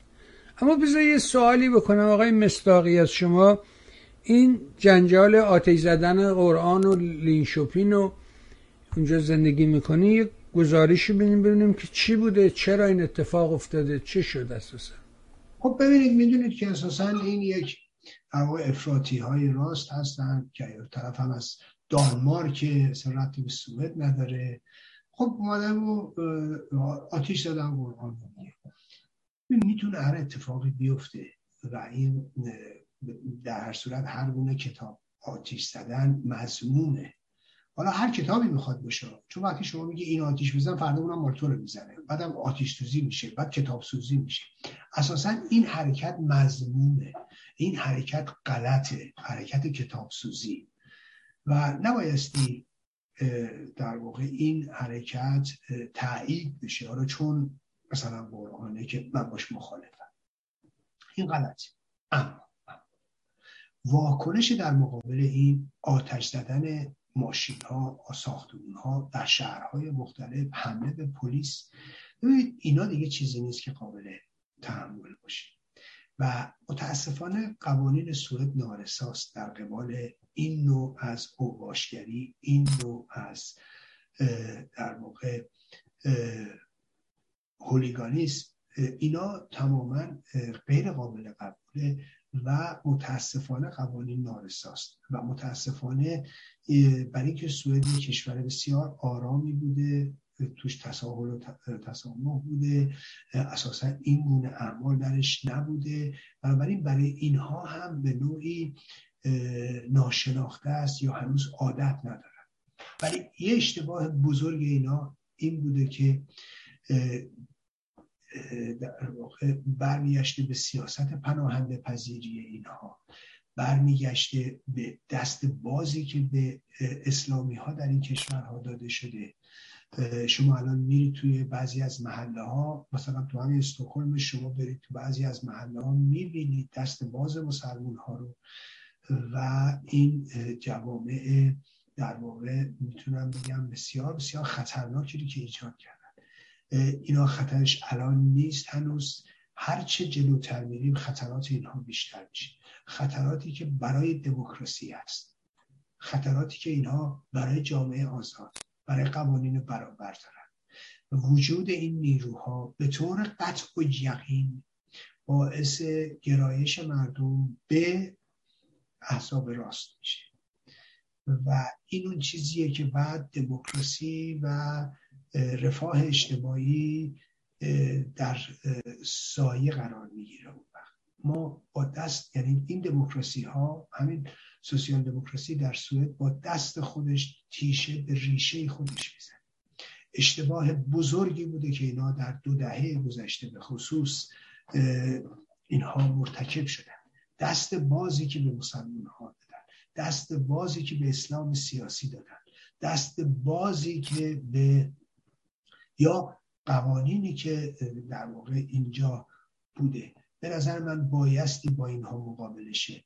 بایستی از قدرت استفاده بشه. بایستی سیاست ها بازبینی بشه. بایستی جلوی اسلام سیاسی در اومد.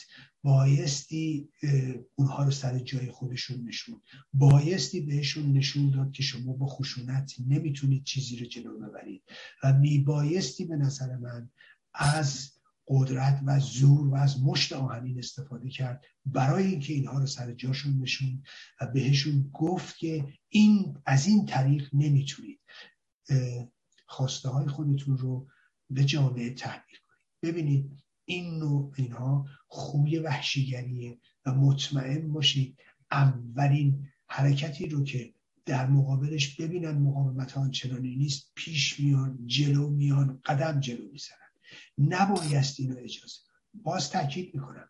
به هیچ وجه من توجیه نمی کنم اعمال کتاب سوزی رو. به هیچ وجه مورد قبول من نیست. نه در ارتباط با قرآن نه در ارتباط با هیچ کتاب دینی اما اما چنانچه حرکت های زشتی مثل این صورت بگیره به هیچ وجه نبایستی دامن زده بشه به آشوبگری به ارازل و اوباش و بایست در مقابل اینها ایستاد. بسیاری از این آدم ببینید نه درد حتی دین دارن و نه مذهب.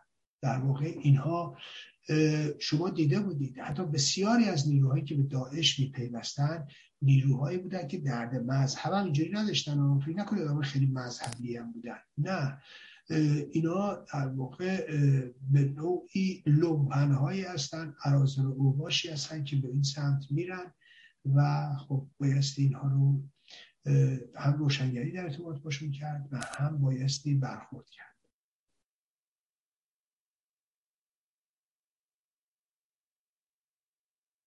حالا که حالا که صحبت از این راست افراطی و این مسائل پیش اومد از اون مجله و این آتیش زدن قرآن و بعد این خانم فرزند خلف خانم لپن اگه در فرانسه واقعا پیروز بشه اون وقت این قضیه ترامپ در اروپا به کجا خواهد رسید؟ این چی می‌بینی این صحنه رو آقای مستاقی ببینید آقای قوانی نظر من فاجعه است. پیروزی لوپن در فرانسه فاجعه برای اروپاست. فاجعه برای مهاجرینه. فاجعه برای خارجی هاست درسته تو این دوره یه مقداری اینا رنگ و لعاب دادن به شعاراشون. و می‌دونید یه کاندیدای افراطی هم که اومد در صحنه ایشون خوب کمک می‌کنه دیگه. وقتی اون کاندیدای سوپر افراطی در مقابل کاندیدای افراطی میاد بالا میگن چی؟ یعنی, یعنی این متعادله یعنی این قابل قبوله. خب این خودش یه سیاست هم هست دیگه. و می‌بینیم که توی انتخابات فرانسه این صورت گرفته. و به نوعی به اصطلاح تلطیف کرده چهره لوپن رو. اما باید توجه کنید ببینید سیاست های لوپن یا راست افراطی در ارتباط با مهاجران در ارتباط با خارجی ها خب یه سیاست در واقع تبعیض آمیز واقعا به تبعیض اعتقاد دارن و واقعا به دنبال تهدید یا تضییق حقوق اینها هستن. تردیدی در این ماجرا نیست و بالاخره خارجی ها آسیب می‌بینن لطمه می‌بینن در اینجا. این یه مطلبه. اما می‌بینیم خیلی از اونا اتفاقا میرن رأی میدن به همین لوپن و بسیاری از نیروهایی که از اونها حمایت می‌کنن از خود همین اخشار هم هستن. اما باید توجه کنید موضوع اینه که او ضد اتحادیه اروپا است. اگرچه نظرات این دفعه تعدیل کردن اما اینا پوششه. اونچه که لوپن میگه ضد اروپاست. یعنی در واقع به نوعی از هم پاشیدن اروپاست. امروز فرانسه یکی از آلمان مهمترین کشورهای تشکیل دهنده اتحادیه اروپا. خروج فرانسه از اتحادیه اروپا به هر شکل. واقع ضربه بسیار بسیار بزرگی به اروپاست. ضربه بسیار بسیار بزرگی به دموکراسی. ضربه بسیار بسیار بزرگی به همه ماست. این رو باید توجه بکنیم. و باعث رشد هرچه بیشتر نیروهای راست و افراطی میشه. و این افراطگری به نفع ما نیست. بنابراین باید توجه بکنیم که موضوع خود اتحادیه اروپا بسیار بسیار مهمه و می‌بینیم روابط نزدیک لوپن رو با پوتین. قبلا این رو ما در روابط بین ترامپ و پوتین می‌دیدیم. و این رابطه به شدت خب قبلا هم دیدیم برای امروز اروپا خطرناکه. و برای سیاست های پوتین برای نابودی دموکراسی برای یورش به دموکراسی اینها می‌تونه بسیار کمکشون بکنه. و من فکر می‌کنم پیروزی لوپن باعث تقویت راست در اروپا میشه. باعث این تقویتش در سوئد میشه. در اتریش میشه در هلند میشه حتی در خود آلمان تاثیر می‌ذاره. یعنی این انتخاباتی که امروز در فرانسه هست ببینید این انتخاب فقط در فرانسه نیست. باید یادمون باشه این انتخابی است برای کل اروپا برای آینده اروپا و برای همه ماهایی که در اروپا زندگی می‌کنیم. نه فقط ما حتی در ارتباط با رژیم. یادمون باشه انتخابات امروز فرانسه به روابط رژیم و فرانسه هم ارتباط پیدا می‌کنه. و این رژیم از همه تلاش های ضد اتحادیه اروپا دفاع می‌کنه. یا حامیشه پشتشه.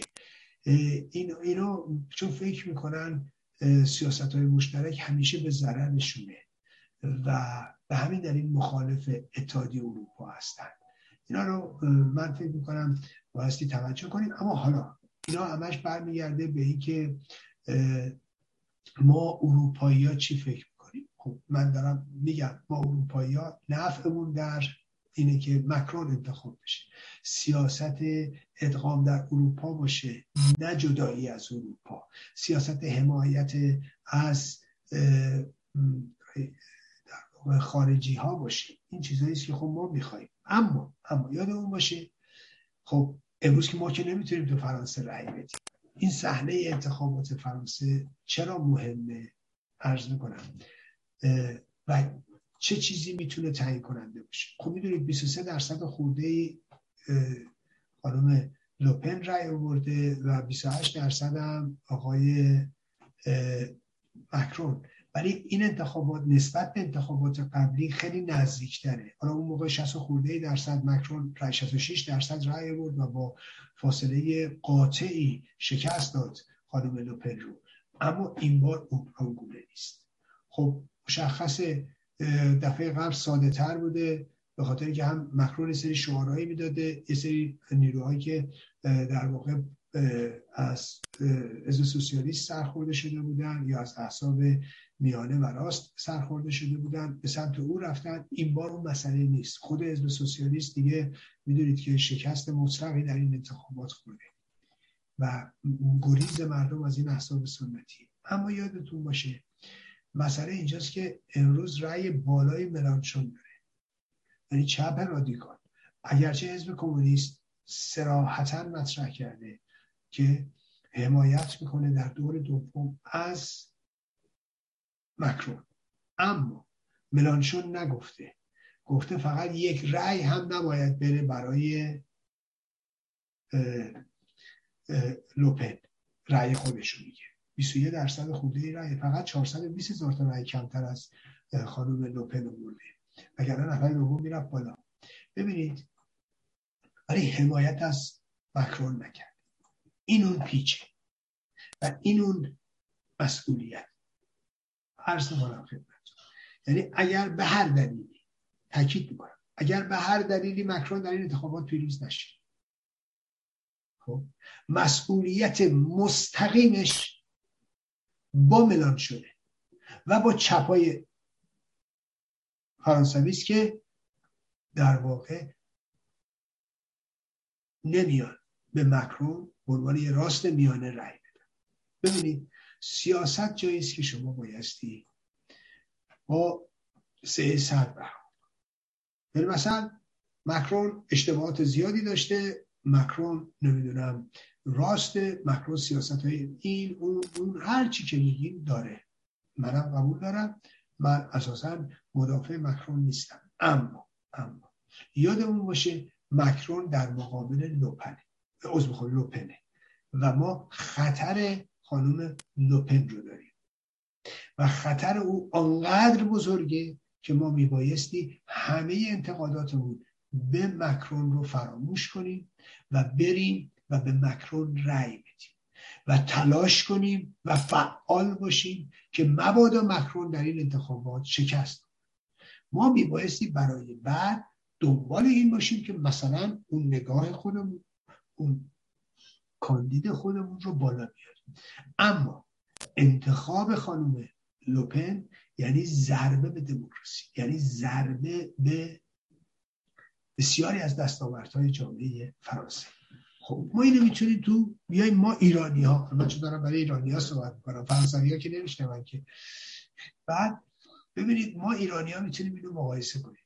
ما موقعیت خودمون در سال 57 من همیشه سعی می‌کنم از بالاخره اون چیزی که از سر گذروندیم از اون تجربه درس بگیرم و برای آینده درس بگیرم. گذشته که گذشت ما تاریخ که نمی‌تونیم به عقب برگردونیم نمی‌تونیم همه بشینیم روزه بخونیم که. حالا من ارزمینه از اون گذشته چه درسی بگیرم ببینید از نظر من مبارزه با نظام سلطنتی غلط نبوده.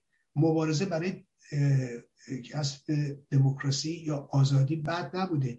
مبارزه با استبداد و دیکتاتوری بد نیست. همه ما باید بکنیم. اساسا طبیعت انسان اینه. خب؟ بسیار خوب. ما باید این کار رو می‌کردیم. درست نبوده اما ما برای به هر دلیلی مبارزه رو درست می‌دونیم. اما می‌رسیم یهو به سال 57 می‌رسیم به 56 دیماه 56 می‌بینیم خمینی داره سر بلند ما به شاهنامه می نوشتیم انتقاد می کردیم فشار می آوردیم مبارزه می کردیم و حالا یکی مبارزه مسلحانه می کرده و, و, و, و همه اینا. درست؟ یهو ببینیم او خمینی داره سر برمیاره خمینی 42 داره بلند میشه. اون نهزت ارتجایی داره بالا میاد. می‌رسیم به 57 داریم می‌بینیم.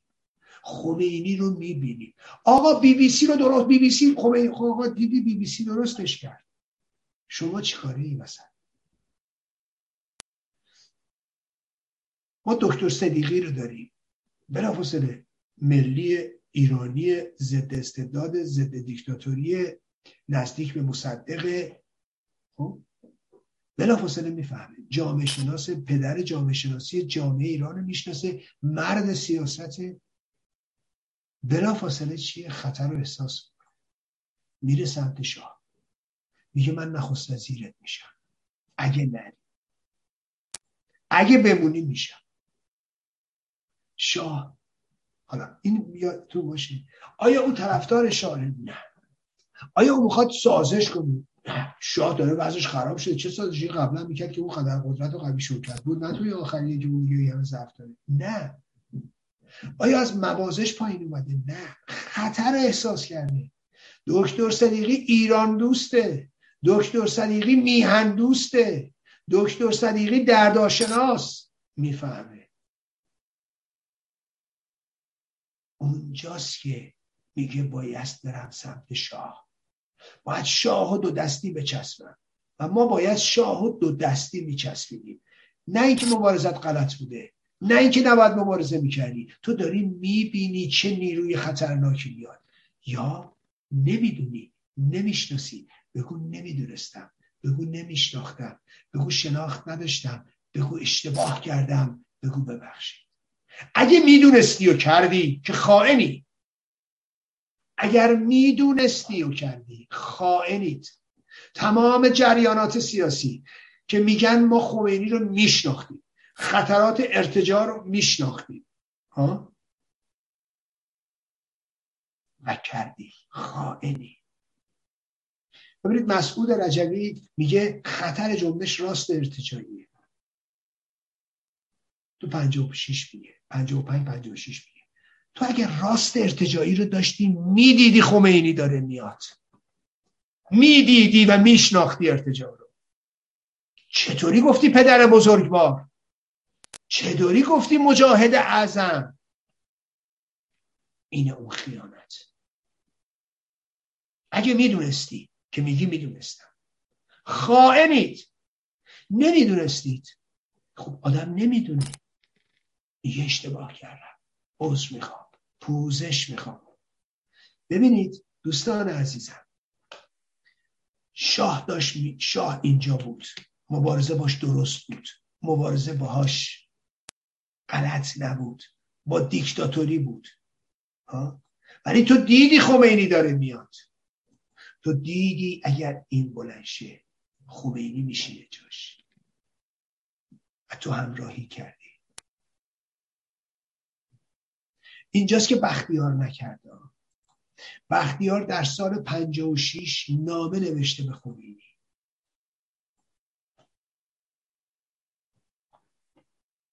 عوض می‌خوام عوض می‌خوام بختیار بخ... نه نه نه نه. بختیار به خمینی نامه نوشته. وقتی بختیار همراه با سنجابی و فروحت به شاهنامه می نویسه گزارشش رو میده به خمینی.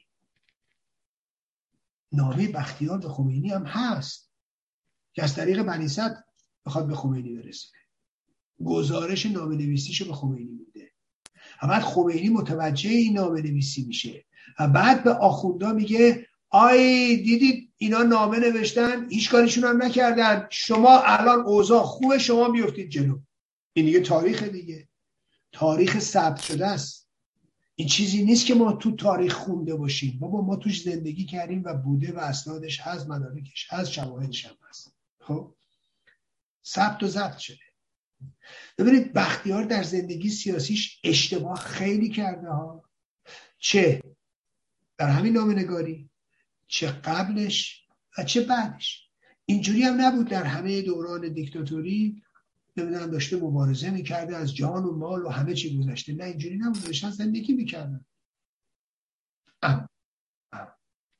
بعد از عظیمتش به خارج از کشورم بختیار کم اشتباه نکرده در همه در بسیاری از عرصه اما بختیار چرا نام نیکش تو ایران میمونه چرا نام نیکش تو تاریخ میمونه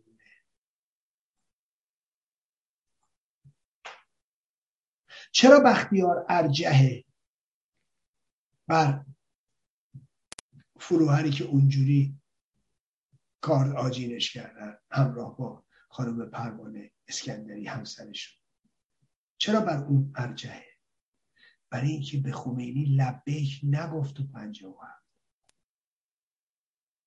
برای اینکه در در, در واقع زمینه برای خبرگانش ایجاد نکرد. بختیار اون سی و روزی که در قدرت بود اون روزهایی که به خمینی نگفت و خطر نعلین و دیکتاتوری نعلین رو گفت اونجا بختیار تو تاریخ بود. نه به خاطر قبلش و به خاطر بعدش. نه به خاطر مبارزات قبلش یا بعدش. برای اون سی و شیش بود. تشخیص درست. تشخیص درست که تو این لحظه بایستی من بیستم. حتی اگه شانسی نداشته باشم. حتی اگه شانسی نداشته باشم.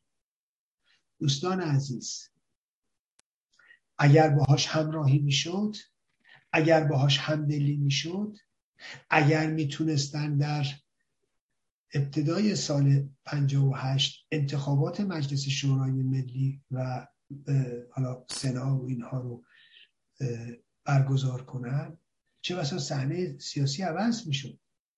اگرچه دیر بود اقدام شاه ولی می‌خوام اینو بگم. شاه پیام ما رو شنید و ما پیام او رو نشنیدیم. این انتقاد بزرگه. این چیزی که ما باید بپذیریم. و امروز انتخابات فرانسه.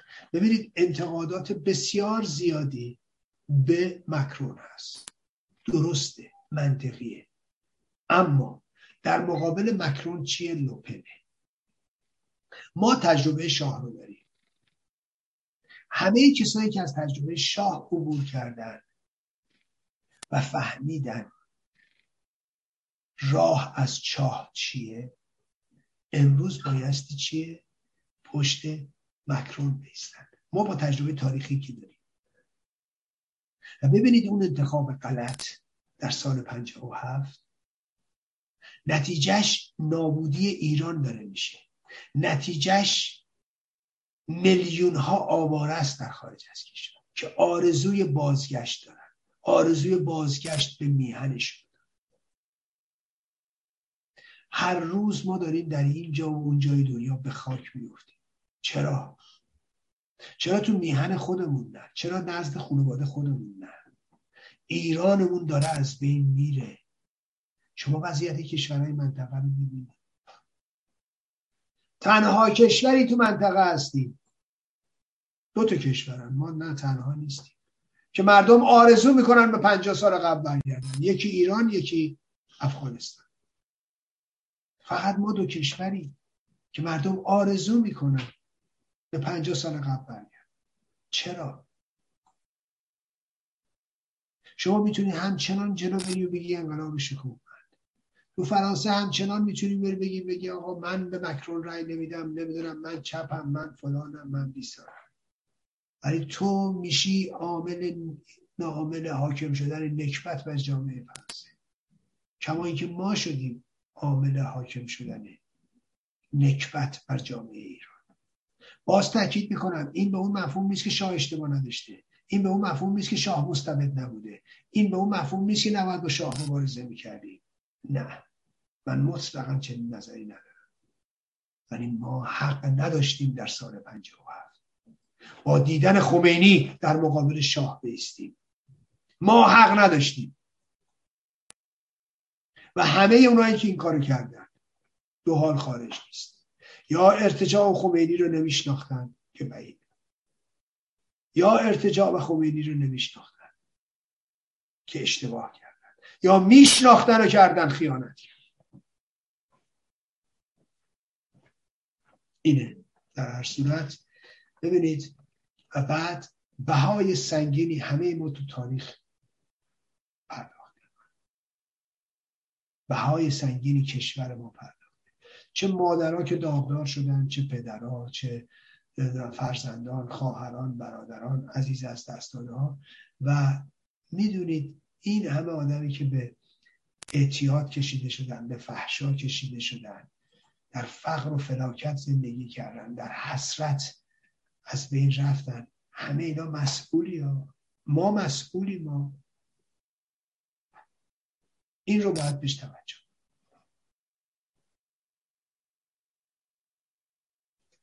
و بسیار ممنون از شما. ولی نفهمیدم چرا بختیار باید به خمینی تو اون شرایط نامه می نوشته حالا در یه فرصتی نوشته دیگه؟ نوشته چرا نداره؟ کاریش که کرده. آینا ولی می‌دونم ولی نمی‌فهمم. خمینی چه نقشی می‌تونست سال 56 تو ایران داشته باشه؟ خمینی همون نیستن رهبر بوده. چرا؟ یعنی چرا؟ بس به من بنویسه. ببینید خمینی در واقع به عنوان یک رهبر مذهبی بوده. خمینی تو جامعه مطرح بوده. حالا این که نمی‌دونم مسئول رجوی و فلان میاد و با بلاحت میگه خمینی رهبری انقلاب رو بود و اینا اینا پرت, پرت و پلاگوییه یه نمونهش همینه که بختیار نامه به من نمی به خمینی می نویسه برای که خمینی رهبر بوده. و قابلیت این رو داشته. از اجتماعات مهلک بختیار همینه نمی‌دونم خب مثلا بگذاریم. اما بریم سراغ یه داستان دیگر و اون اشاره کردید شما به اوکراین و ارتش روسیه و درگیریش در اونجا و به گل نشستن ارتشش.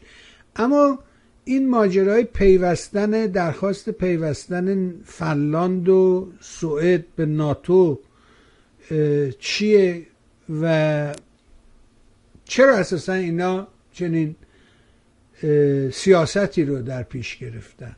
که من یکی دو تا خب. ایمیل هم تو این زمینه هست حالا بعدا ایمیل ها رو بله. می‌خونم شما نظرتون رو بگید بله اول که بگم این خودش نشون دهنده همه باطل بودن این توجیهاتیه که توی سه ماه گذشته لاقل این روسوفیل ها و این بخشی بزرگی از این چپ درمانده و وامانده که از این استدلال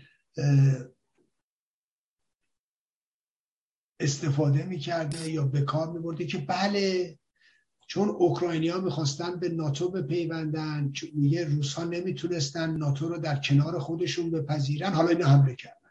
درسته؟ این استدلال روسوفیل ها بود. این استدلال همونایی بود که من گفتم اون چپ درمونده و وامونده ای که تتم اخلاقش رو هم در جنگ اوکراین باخته.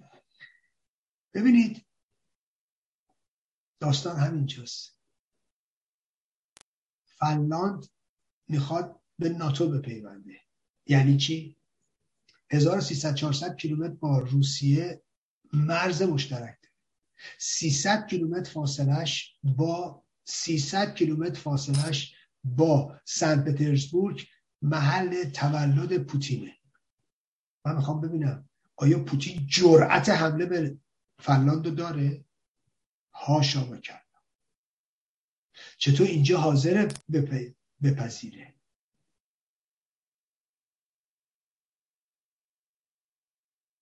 نگاه کنید.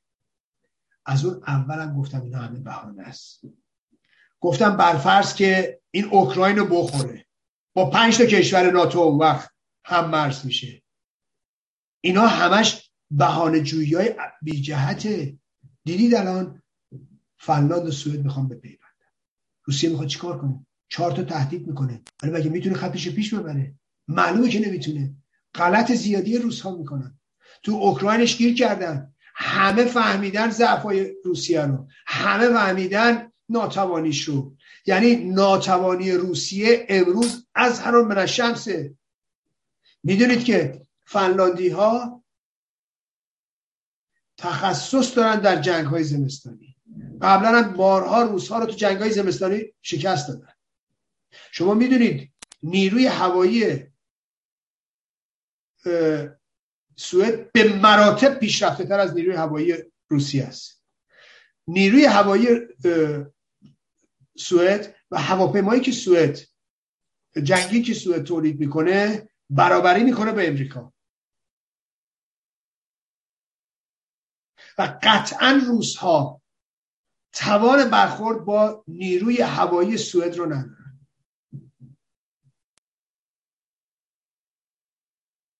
اینا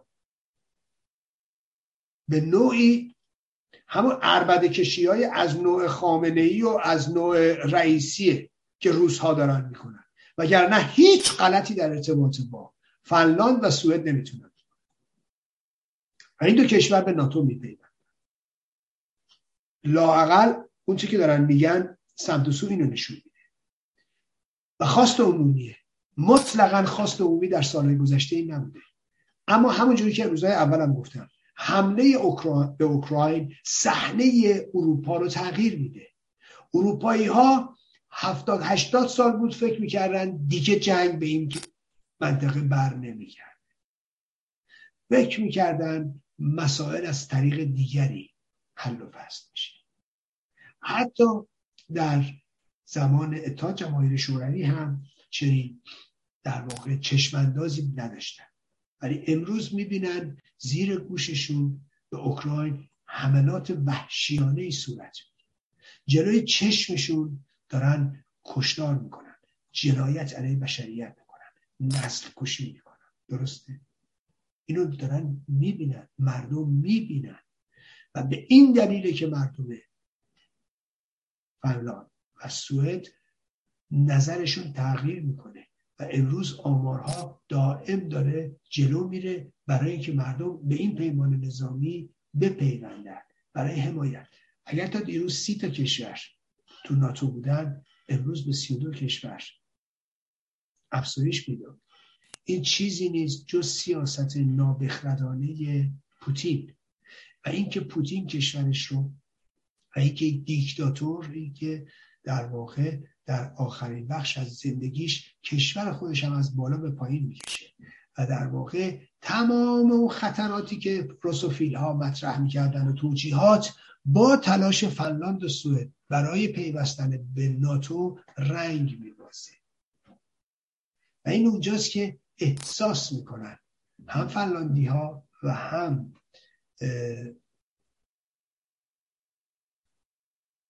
سوئدی ها که نیاز دارن به یک معاهده بزرگ به یک دفاع دست جمعی و به یک پشتیبانی اروپایی و, می‌بینیم که حالا اینا میرن. قطعا روز ما آلمان ها رو دیدیم که 100 میلیارد یورو بودجه نظامی تهیه کردن. قطعا در سالهای آینده بودجه های نظامی اینها افزایش پیدا خواهد کرد به خاطر اینکه خطر جنگ هست. به خاطر اینکه نسلایی که اساسا جنگی رو نه تجربه کرده بودن و نه فکرشون می‌کردن که در چشم انداز باشه حالا می‌بینن زیر گوششونه. و به همین دلیل نظرات تغییر می‌کنه. به دنبال این میرن که یه چتر حمایتی برای خودشون ایجاد کنن. ببینید سوئد و فنلاند دیگه 15 میلیون جمعیت دارن. خب این 15 16 میلیون جمعیت در مقابل 145 میلیون جمعیت چجوری؟ با اون همه وسعت اینا و بعد یک نیرویی که خوی جنایتکاری داره خوی تجاوزگری داره. و شما دارید می‌بینید توی اوکراین و می‌بینید در جنایات روزانه ای که اینها دارن مرتکب میشن. حالا در شرق اوکراین. و شما دارید می‌بینید امروز روسیه عقب نشینی کرده به دنبال جدایی شرق اوکراینه و به دنبال الحاق شرق اوکراین به خاک روسیه است. یعنی دقیقا همین طرفی که دریای سیاه هست از کریمه شروع میشه تا جمهوری خواهی دو تا جمهوری که قبلا می‌گفتن منطقه دونباس که دارن میگن. من می‌خواستم برم تا بالا تو همین این طرف ماجراست. اساسا ربطی نه به کیف دیگه داره نه به مرزهای اون طرف داره و عملا اوکراین و ناتو در مرزهای روسیه هستن این نشون میده تمام ادعاهایی که روس ها می‌کردن. نقشه رو بشینید نگاه کنید. نقشه اوکراین رو نگاه کنید. تمام ادعاهایی که روس ها می‌کردن دروغش در اومده. فقط و فقط خوی تجاوزکارانه شونه قبلا فکر می‌کردن به سادگی می‌تونن اوکراین رو قورت بدن مثل کریمه. حالا تو گلوشون گیر کرده رفتن تو شرق. که بگن ما از اول هم شرق می‌خواستیم. و چرا نرفتی سمت اونور برای اینکه اینا فکر می‌کردن همه اوکراین رو می‌تونن بخورن. و فکر می‌کردن اوکراینی ها یک ملت واحد و یک ملت در واقع با هویت مشخص نیستن. اینا فکر می‌کردن روسا اونجا رو می‌خورن. ولی دیدید که نشد. دیدید که ایستادن. و چه ایستادنی؟ این اون چیزی است که خب باعث میشه تغییرات عمده ای در صحنه سیاسی جهان ایجاد بشه. حالا می‌بینیم ما, ما داریم هر روز فشار اقتصادی رو می‌بینیم فشار اقتصادی رو می‌فهمیم داریم حس می‌کنیم خب؟ و بقیهش هم خب متاسفانه اون تغییرات در صحنه سیاسی رو هم همه شاهد هستیم و شاهد خواهیم بود. من و البته در تایید فرمایش شما و صحبت هایی که در مورد انتخابات فرانسه کردی یه آثارش همین بود. یعنی اینکه اون روز پنجشنبه که اینا حمله کردن قرار بود تا شب این زلنسکی رو دستگیر کنن و فردا صبحش یه نفر دیگر رو در کاخ ریاست جمهوری بگمارن. و اینا همه به نظرم طبعات سیاست هایی بودش که در دوره ترامپ اتفاق افتاد و این پوتین روی این اشتباه محاسبه کرد و فکر کرد مثلا ناتو ضعیف شده نمی‌دونم اروپا و آمریکا با هم اختلاف دارن اروپایی ها خودشون با هم اختلاف دارن ولی ناگهان با یک دیوار مقاومت جهانی روبرو شد. این فکر نمی‌کرد یه مرتبه اینجوری کار به گل بشینه. اما بگذاریم و بریم به درد وطن برسیم. و این ماجرای سفر خانواده قالیباف به ترکیه برای خرید سیسمونی است که خیلی دیدم همه جای طوفانی به پا کرده. نظر شما رو بشنویم در این باره. والا این نظر من 700 سال پیش حافظ گفته بود واعظان که جلوه در, در مهراب و منبر می‌کنن. چون به خلوت می‌روند آن کار دیگر می‌کنن اینا همیشه اینطوری بودن. اصلا بحث جدیدی نیست. واعظ و مفتی و نمی‌دونم زاهد. می‌دونید اینا تماما کارشون تزویر ریاض حق بازیه و شما ببینید مگر در طول همین الان من تاریخ نه همین 43 4 سال گذشته. شما ببینید اینایی که اینقدر دم از طب اسلامی و طب سنتی و و و, و می‌زنن خود خامنه ای طب سنتی را انداخته طب اسلامی را انداخته تو دانشگاه را انداختن تو فرهنگ سرا بردن دارن میگن اینا برن ویزیت بکنن پول بگیرن ویزیت بیارن تو دانشگاه علم شنگه به پا کردن. ولی شخص خامنه ای خودش از پیشرفته ترین امکانات پزشکی دیدید همیشه یه نفر با کیف پزشکی بغل میشه. انواع اقسام دستگاه های هشدار دهنده روی قلبش و روی نمی‌دونم اعضا جواره خاصش وجود داره دیگه دارن, دارن می‌گیرن دارن چک می‌کنن. مجهزترین بیمارستان قلب ایران و پشت, پشت خونه خومینی جوانان اون بقیت الله دو درست کرده بودن دیگه. پیشرفته ترین. وست مستقیم بود. دکتر 24 ساعته کشیک بود. خمینی یه لحظه تو آشپزخونه رفته بود که زنگ و زد رسید از سال 64 نجاتش دادن. تو خواب بود متوجه شدن وضعش خرابه. چنان دویدن چنان سر, سر رسیدن که زن خمینی نتونسته بود از, از در واقع تخ خارج شه. چون بی هجاب بود رفته بود زیر پتو اینا کارشون انجام بدن. ببینید از یه همچی امکان خمینی برخورد. و شما بریم ببینید قال ساده قال ساده قال رضا قال رضا نمی‌دونم قال کی قال کی. ببینید چیا گفتن. ببینید چقدر میگن. ولی آیا خودشون می‌کنن؟ نه. شما نگاه کنید ببینید تمام مراجع تقلید. از آیت الله خویی گرفته میره لندن. تا مهدوی کنی رئیس مجلس خبرگان رهبری. تا آیت الله گلپایگانی. تا مرعشی نجفی. برای درمانشون میرن خارج از کشور. همین شریعت مداری همه و همه. خمینی هم که نرف خارج آوردن داخل. نمی‌تونستن برای همه مراجع تقلید که یکی بیمارستان درست کنن برای همشون خارج میارن داخل. نه برای خمینی هم خارج آوردن داخل. ولی بقیه همه رفتن خارج. برید نگاه کنید برید تمام اینها از قبل از انقلاب می‌رفتن. اساسا زاهد و واعظ و چه می‌دونم صوفی اینا زندگیشون بر دروغ و حق بازی و بیشرم و حیاییه. شو ببینید فقط هم الان نیست.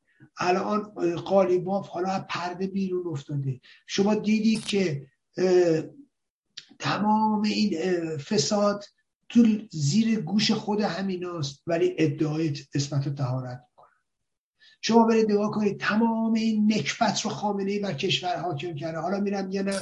قبلا می‌گفتن امام نمی‌دونم تخم مرغ می‌خوره نه سیب زمینی می‌خوره آقا نمی‌دونم اینجوری می‌خوره آقا اونجوری می‌خوره. اما آقا تیهو بخوره چلو آب بخوره خرجش چقدر میشه مگه در سال؟ مگه خرجش در همه عمرش چقدر میشه؟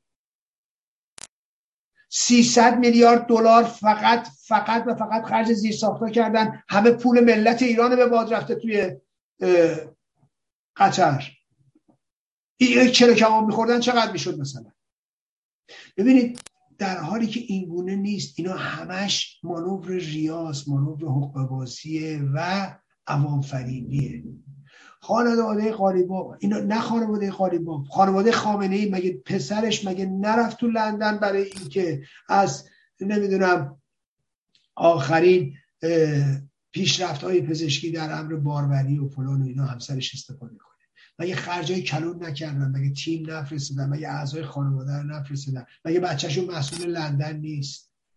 خب این که از نزدیکان خود خامنه ای نوه خامنه ای هی میگه تولید ملی تولید ملی. بابا 90 محصول لندنه.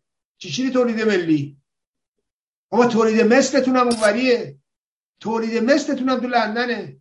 دیگه حالا تولید بقیهش ملی خب شما برین ببینید قالیباف چیا میاد و یه همه قالیباف تو سال 96 تو انتخابات نمی‌گفت. نمی‌دونم وزیر آموزش پرورش از ایتالیا لباس بچه وارد می‌کنه. حالا خودش حالا خودش زنش و نوش و چه می‌دونم عروسش و دامادش دخترش و دامادش باید برن ترکیه سیسمونی بیارن.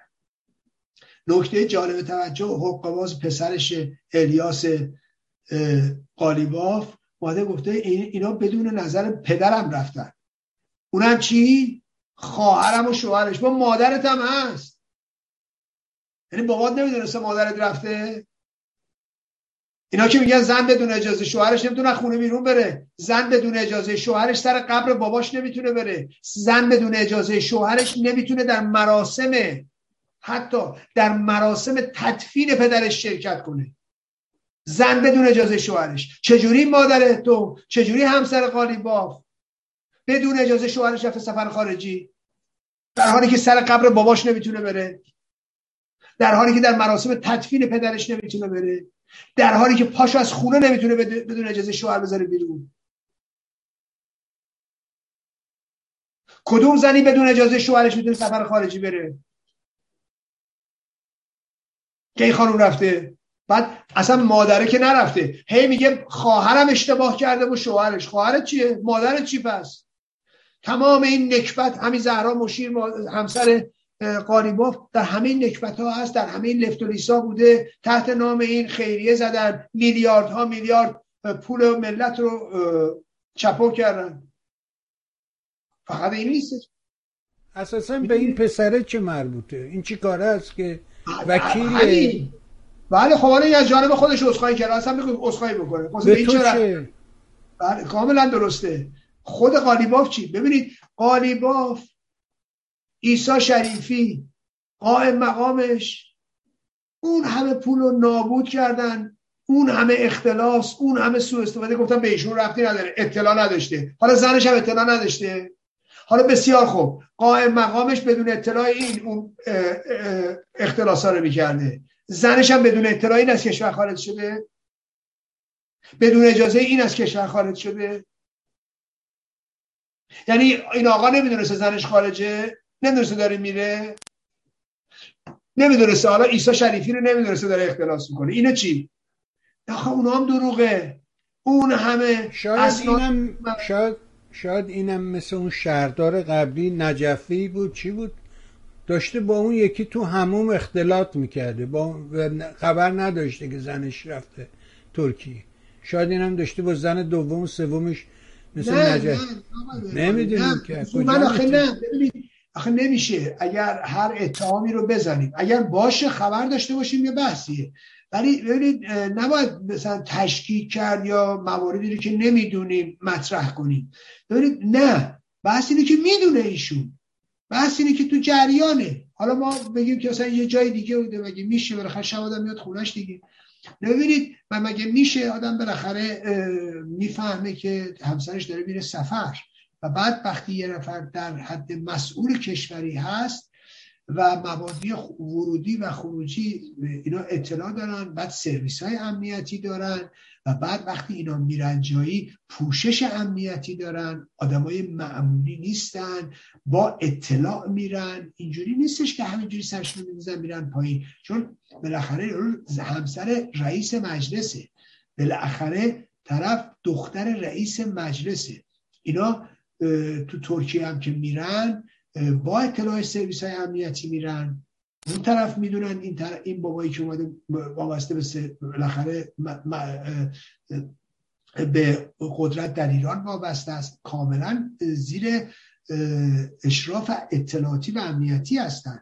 ارزم اینه که نه معلوم می‌دونه اون اتفاقا من حرفم اینه اونا اگه ادعا می‌کنه من نمی‌دونستم اینه دیگه نمی‌تونه از همین نتیجه می‌گیریم که نه اونم می‌دونه اونم می‌دونسته. به خصوص که تمام اون تخفیف هایی که آقای معماری داده بود به یارو به نزدیکان خودش توی اون ساختمونا می‌دونید چقدر لفتولیز شده بود؟ چقدر از اموال شهرداری رو بزن و بخشش کرده بودن؟ می‌دونید پنج شست هزار میلیارد تومن کسری آوردن با اینکه تهران رو فروختن باغات رو فروختن تراکم فروختن تهران رو ناامن کردن و همه این داستانهایی که شما دارید ملاحظه می‌کنید همش زیر سر این مردک بوده و همه این فسادات زیر سر این بوده. خامنه ای هم هر بار می‌گفته کشش ندید. ببینید خامنه ای هر بار می‌گفته کشش ندید. نکته جالب توجهی رو که امسال سال تولیده. امسال سال تولید ایرانیه. سال تولید نمی‌دونم چی چی دانش بنیان و از این مزخرفاتی که خامنه میگه. فکر کنید رئیس مجلسش اجرا نمی‌کنه. این یعنی دهنکجی به خود خامنه ای. خامنه ببینید اگر خامنه ای حتی به حرفای خودش حتی به شعارهای خودش اگر باور می داشت بلا فاصله باید قالیباف برکنار می‌کرد. می‌گفت از اختیارات خودم به عنوان ولی فقیه استفاده می‌کنم. همونجوری که خمینی استفاده کرد آیت الله منتظری رو برکنار کرد. این باید استفاده کنه. بگه آقا رئیس مجلس رو برکنار می‌کنم. خب؟ یا از نماینده های مجلس می‌خوام به وظیفه خودشون عمل کنن. یه پوشش قانونی هم بهش بدن. درسته؟ ببینید بحث بر اینه. خامنه ای عامل فساده. خامنه اینا مزخرفات میگه سال تولید و تولید ملی و نمی‌دونم فلان چیه. از صد تا پای تمامش از فرق سر تا نوک انگشت پاشون همه خارجیه. اینا کدومشون تو ماشین تولید داخل میشینن؟ از خامنه گرفته تا بقیه. کدومشون تو ماشین تولید داخلی میشینن؟ کدومشون تو آخرین آخرین تلفن دستی ها دستشونه اپل گرفته نمی‌دونم تو سامسونگ. آخرین ها پیشرفته ترین ها.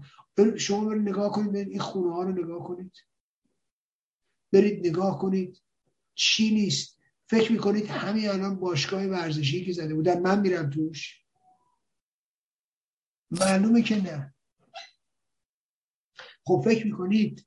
حالا که آوا از آسیاب بیفته این, این باشگاه چی میشه؟ ببینید این باشگاه یه جورایی وصله به خود اینا. حالا من نمونهش بهتون میگم که وصل هست یا نیست.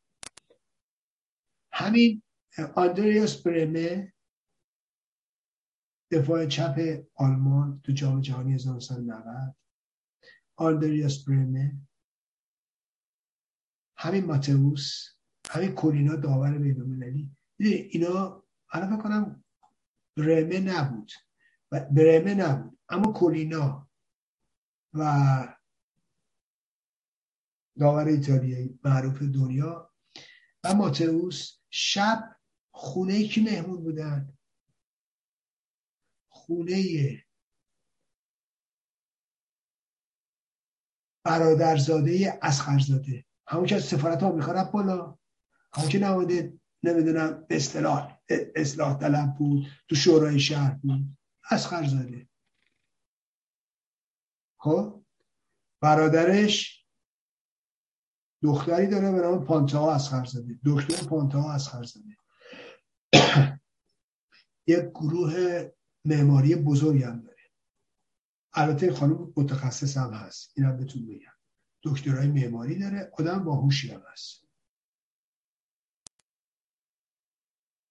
خونه این بودن خونه برادرزاده اسخرزاده. خونه خانم پانتا اسخرزاده عکساشون هم گذاشته بود.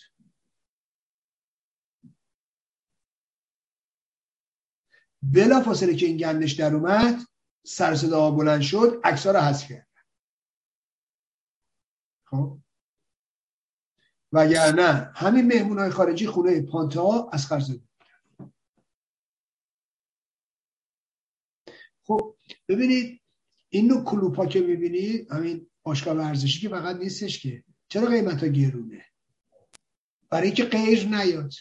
حالا اونجا میرن ورزش می‌کنن؟ نه. شما برید این کلوپایی که هست خیلی معروفه تو دنیا. برای مثلا می‌خوام بگم چه می‌دونم گلف. یه یه میلیون دلار باید بدی در سال برید تو گلف. آقا مثلا چیکار می‌کنی یه میلیون دلار بدی نه اون کلوپ کلوپ قدرته. ملاحظه کنید کلوپ قدرته. اون بغلیت که اومده گلف بازی می‌کنه اون رئیس شرکت فلانه. رئیس مؤسسه فلانه. فلان قدرت رو در فلان دولت داره. شما اونجا که میرید نزدیک میشید به محافل قدرت. یه میلیون دلار سرمایه گذاری می‌کنی. از قبل اون چند میلیون می‌بری. اینجوری نیست که طرف حالش نیست یه میلیون دلار میریزه دور. نه.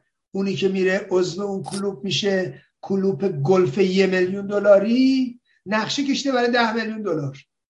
مثل هر کاسبی دیگه هم ممکنه در واقع شکست بخورید مثل سرمایه گذاری مختلف. اما سرمایه گذاری می‌کنن برای اینکه در بیارن. حالا اینم که تو ایرانه وقتی که طرف میاد یه همچه قیمتی رو می‌ذاره برای اینکه شما بریم ماهانه در این سالن ورزشی خب؟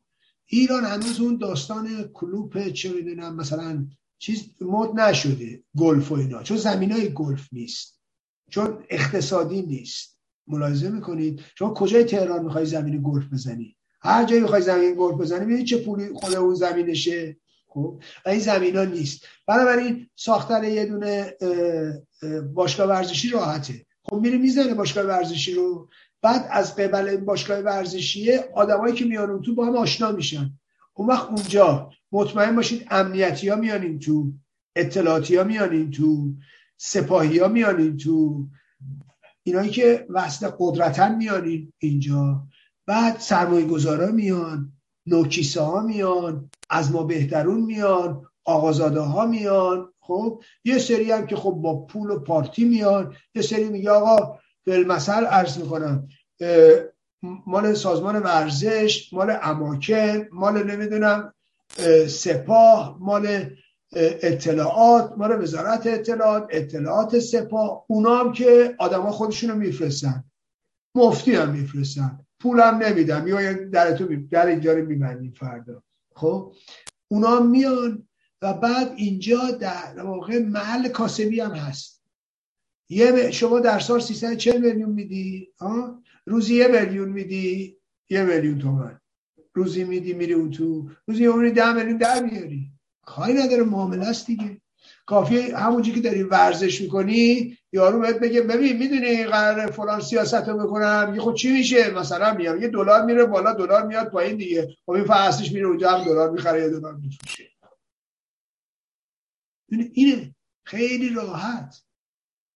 یعنی این سیاست است که باید بهش توجه بشه عزیزان و در ارتباط با مسئله قالیباف هم دروغ همش.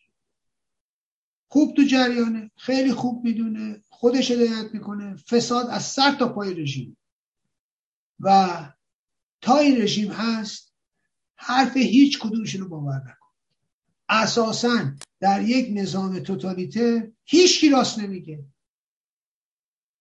اینا مافیاهای قدرت هن. اینا به چسب چسبیدن به قدرت. هیچ کدومشون رو باور از جمله قالیباف یکی از فاسدتریناشون بارها و بارها. همه جا صداش در اومده ایشون با فساد همراه بوده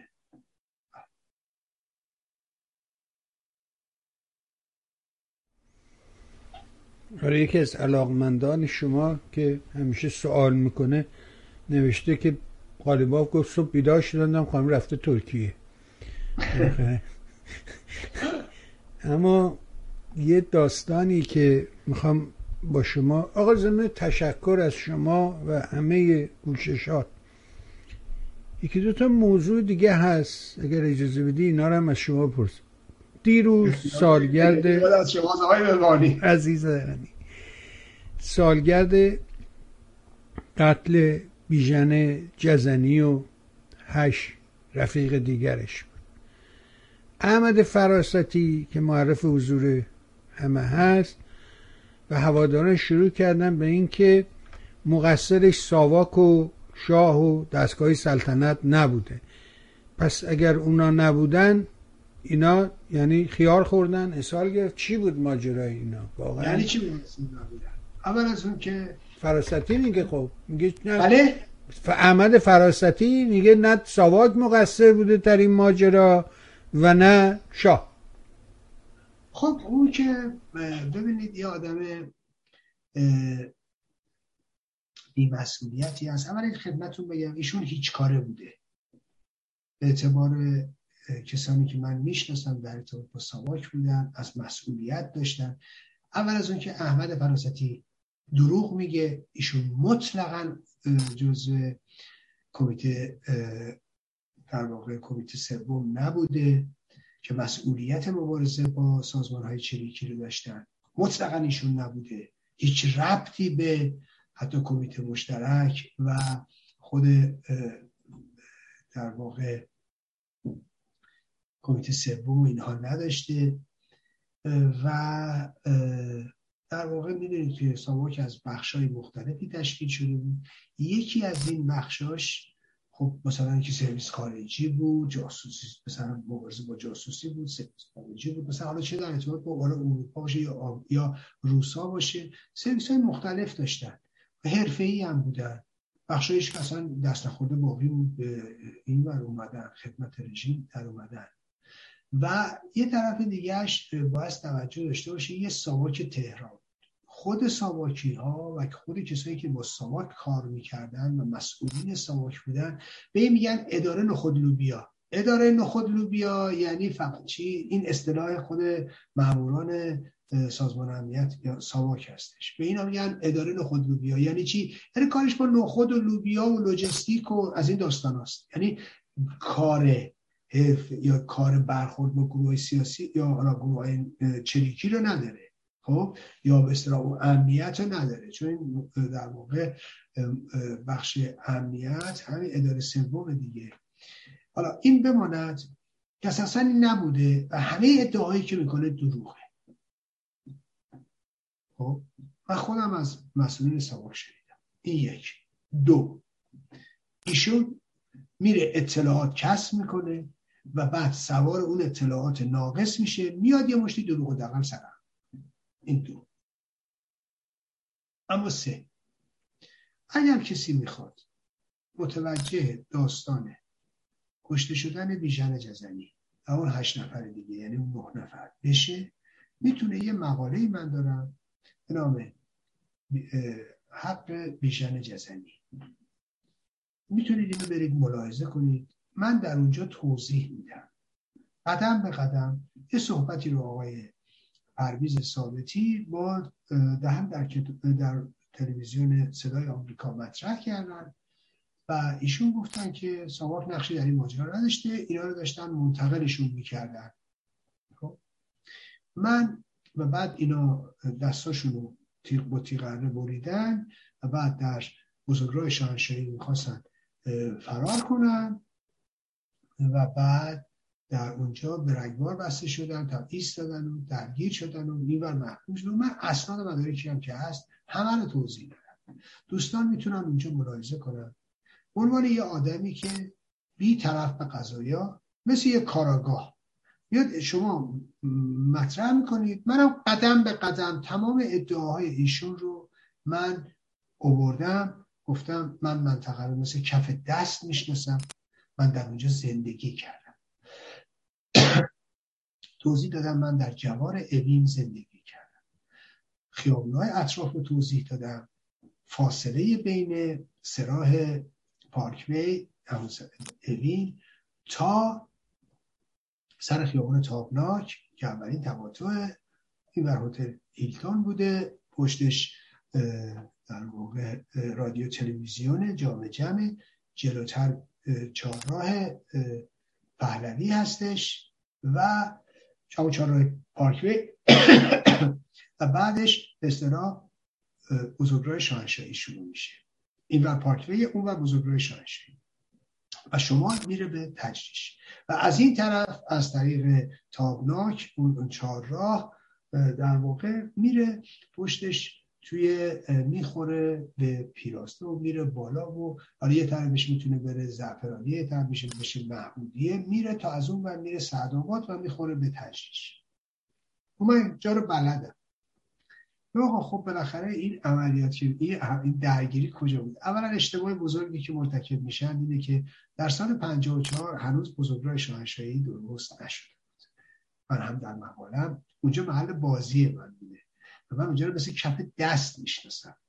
و همونجا هم من توضیح دادم و عکس روزنامه اطلاعات هم چاپ کردم. در سال 54 در همون پروندی که نگاه کنید ببینید دارن بزرگراه شاهنشاهی رو می‌سازن. اون موقع بزرگراه شاهنشاهی راه نیفتاده بود. اصلا ما چیزی به عنوان بزرگراه شاهنشاهی نداشتیم. محل بازی من بوده. اینی که دیگه خودم می‌دونم که کی اونجا بازی می‌کردم. خب اینو خوب می‌دونم. اونجا توضیح دادم.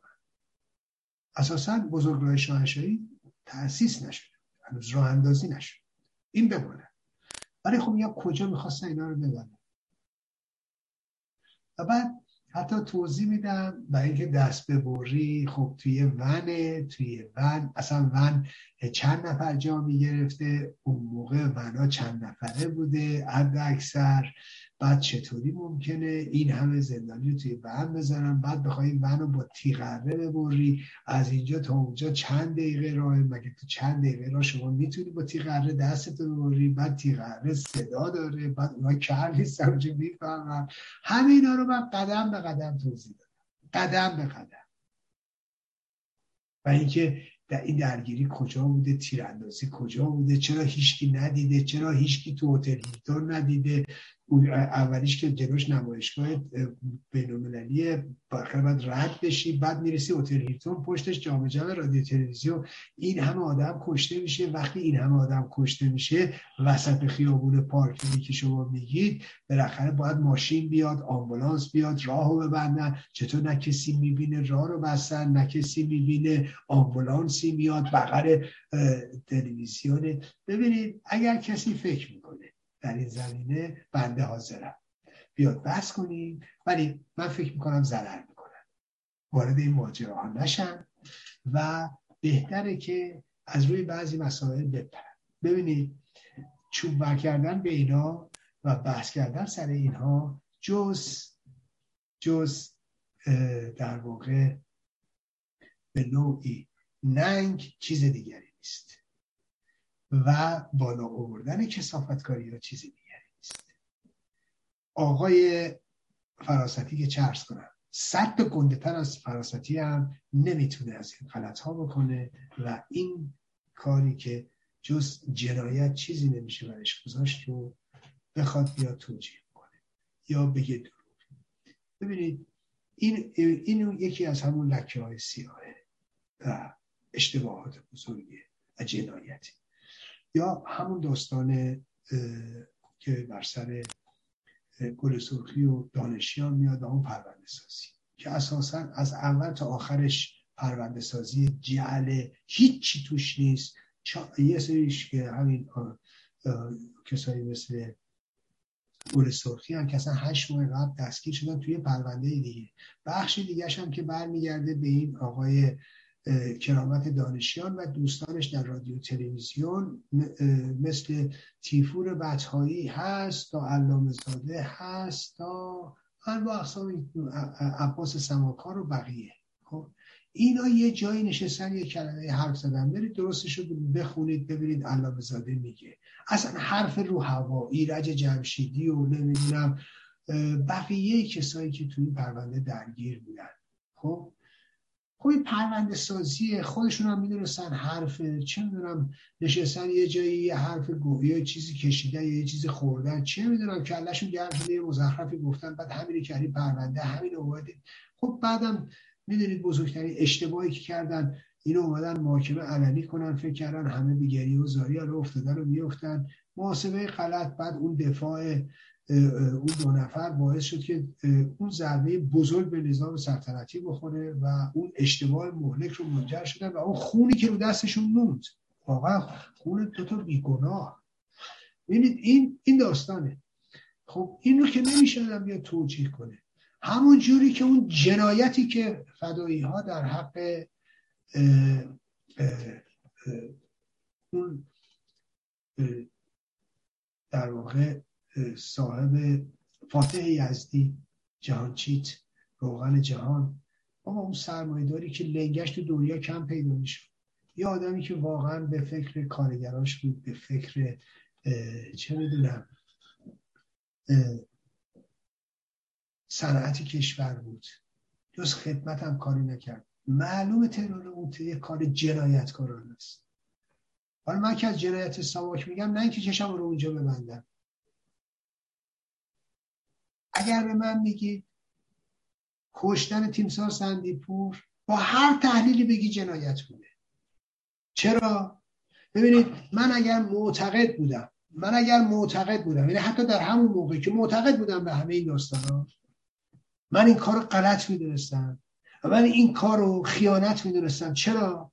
برای اینکه وقتی که خانوم سیمینتاج حریری داشت آزاد می‌شد از زندان از بازداشت آقای سرتیب زندیپور رئیس کمیته مشترک به او اعتماد و بهش حالا به هر بهانه‌ای به هر توجیهی به هر داستانی آدرس خونش رو میده. میگه اگه کاری داشتی می‌تونی به من مراجعه من نیتشم اصلا کار ندارم. ولی او اعتماد کرده آدرس داد. شما اخلاق حکم می‌کنه نمی‌تونی به کسی که به تو به هر دلیلی به تو اعتماد کرده. خنجر بزنید ببینید من اعتقادم اینه در مبارزه هم و در دشمنی هم باید پرنسیپ داشته باشی. حتی برای دشمنت. اگه دشمنت اگه دشمنت به هر دلیلی به تو اعتماد حتی به اعتماد دشمنت خیانت کرد.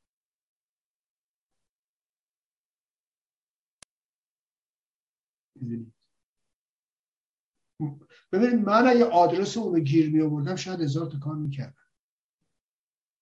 ولی او خودش داد. فرق کنه خودش داد. من که در سایه تلاش خودم نبوده که. این اون اون اخلاق که میگم اینه. اینی که بله اگر نظر منو بخواین نه. می‌تونن دوستان مقاله منو بخونن. من در اونجا توضیح دادم. راجع به حق ویژن اجازتی و سیوم فروردین و داستانهایی که اتفاق افتاد.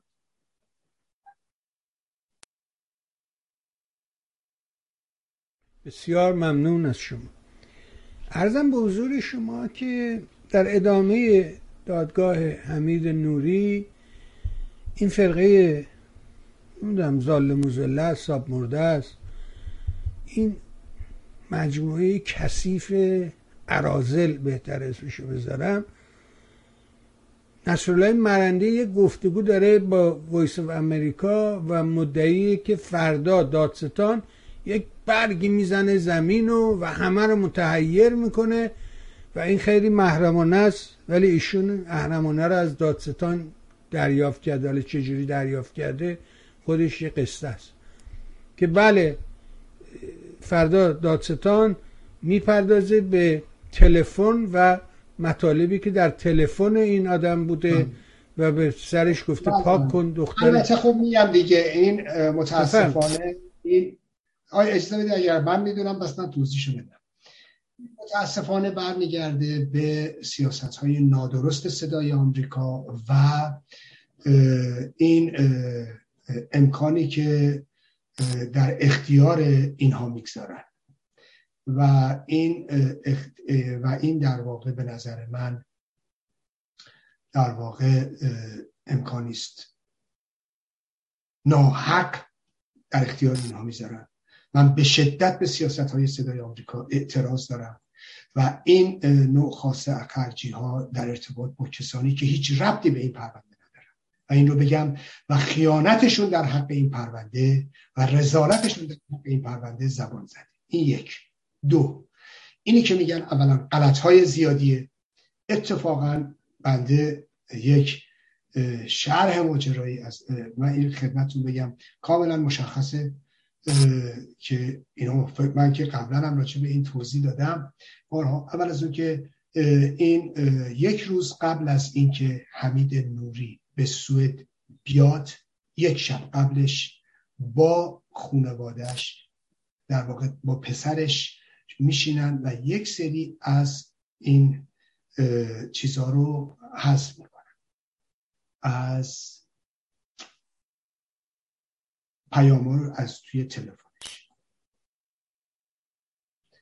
و این رو هم خدمتتون ارز کنم که این پیام ها یه پیامی هست مربوط به دختر ایشونه گفتگویی است که دخترش با مادرش داره و این گفتگو توی تلفنش بوده مبنی بر اینکه آره بابا نشسته اون اتاق داره با پسرش یعنی برادر اون خانوم داره بعضی پیام ها رو حذف این پیام هست.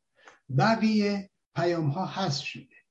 ولی کیان محافظ های نهیری هست محافظ های مقیسه است بستگان مقیسه است معاون پور محمدی اینها در واقع مطالبی است که در اون هست و قرار فردا راجبش صحبت بشه. خب ما که و بعد هم اطلاعات کامل راجع به این افراد قبلا هست. من همشون رو می‌شناسم بیشترشون رو می‌شناسم که در فردا راجبشون قرار صحبت بشه و سوابقشون رو می‌دونم و به نظر من این امکان ناحقیه که صدای آمریکا در اختیار اینها می‌ذاره. به شدت من معترضم و به شدت در ارتباط با این خاص خرجی های صدای آمریکا من معترضم و ولی متاسفانه دنیا بر مدار حق نمیگرده و متاسفانه و متاسفانه این امتیازها و این پوانها به کسانی که مطلقا در این زمینه نه تلاشی کردن نه کوششی کردن و جز سیاهکاری اقدامی نکردن متاسفانه تعلق می‌گیره و من شدیدا محکوم می‌کنم.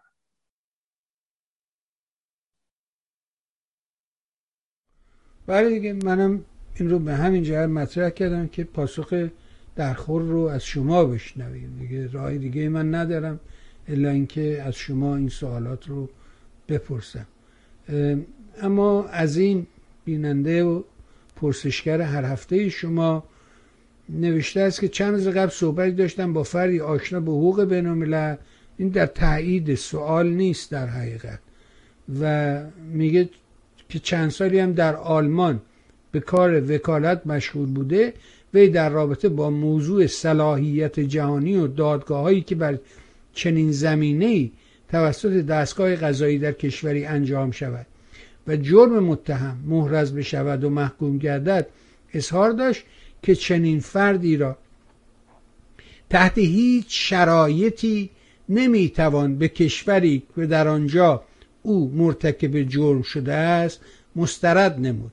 چرا که وقتی کشوری این صلاحیت بینالمللی را قبول کرده و به آن میپیوندد یک پیوستگی در مسئولیت بینالمللی نیز شامل چنین کشوری شده است.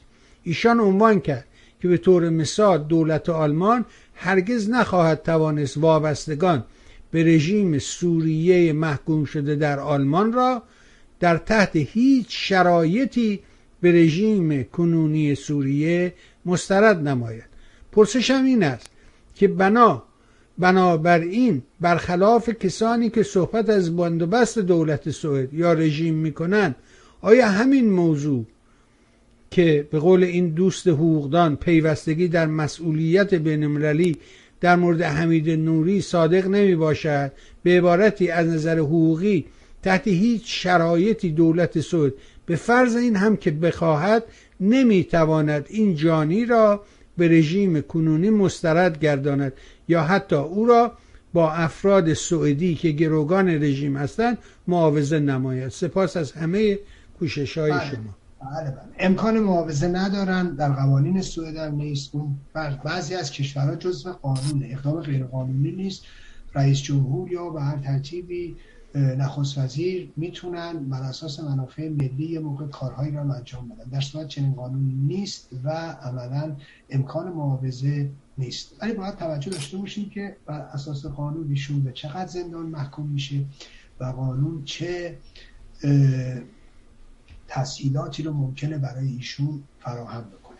یا حالا عفی باشه یا چون می‌دونید الان ایشون که دو سال نیم در انفرادی هست قطعا که محکوم بشه از, از محکومیتش کاسته میشه به خاطر این دو سال نیم انفرادی که در زیر بازجویی یادمون باشه روز چهارم و پنجم حمید نوری قرار ملاقات داره با خانوادش می‌دونید حمید نوری تا حالا با خانوادش ملاقات نکرده.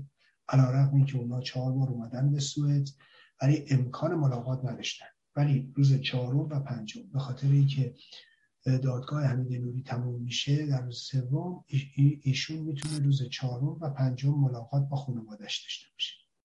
اونا دیگه امکاناتی است که قانون فراهم می‌کنه. ما اصلا هیچ درش دخالتی نداریم و بعضی موقع هم هست که طبق قانون نه به خاطر حمید نوری مثلا میگن بعد از مثلا انقدر بکشه می‌تونه تقاضای اف کنه می‌تونه اینا دیگه چیزایی که میره تو حوزه قانون.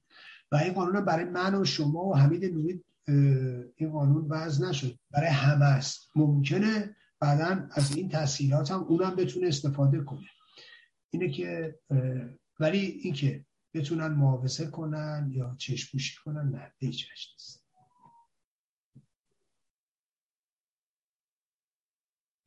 بله. بسیار آقا ممنون و سپاسگزار از شما. چند تا موضوع دیگه هست.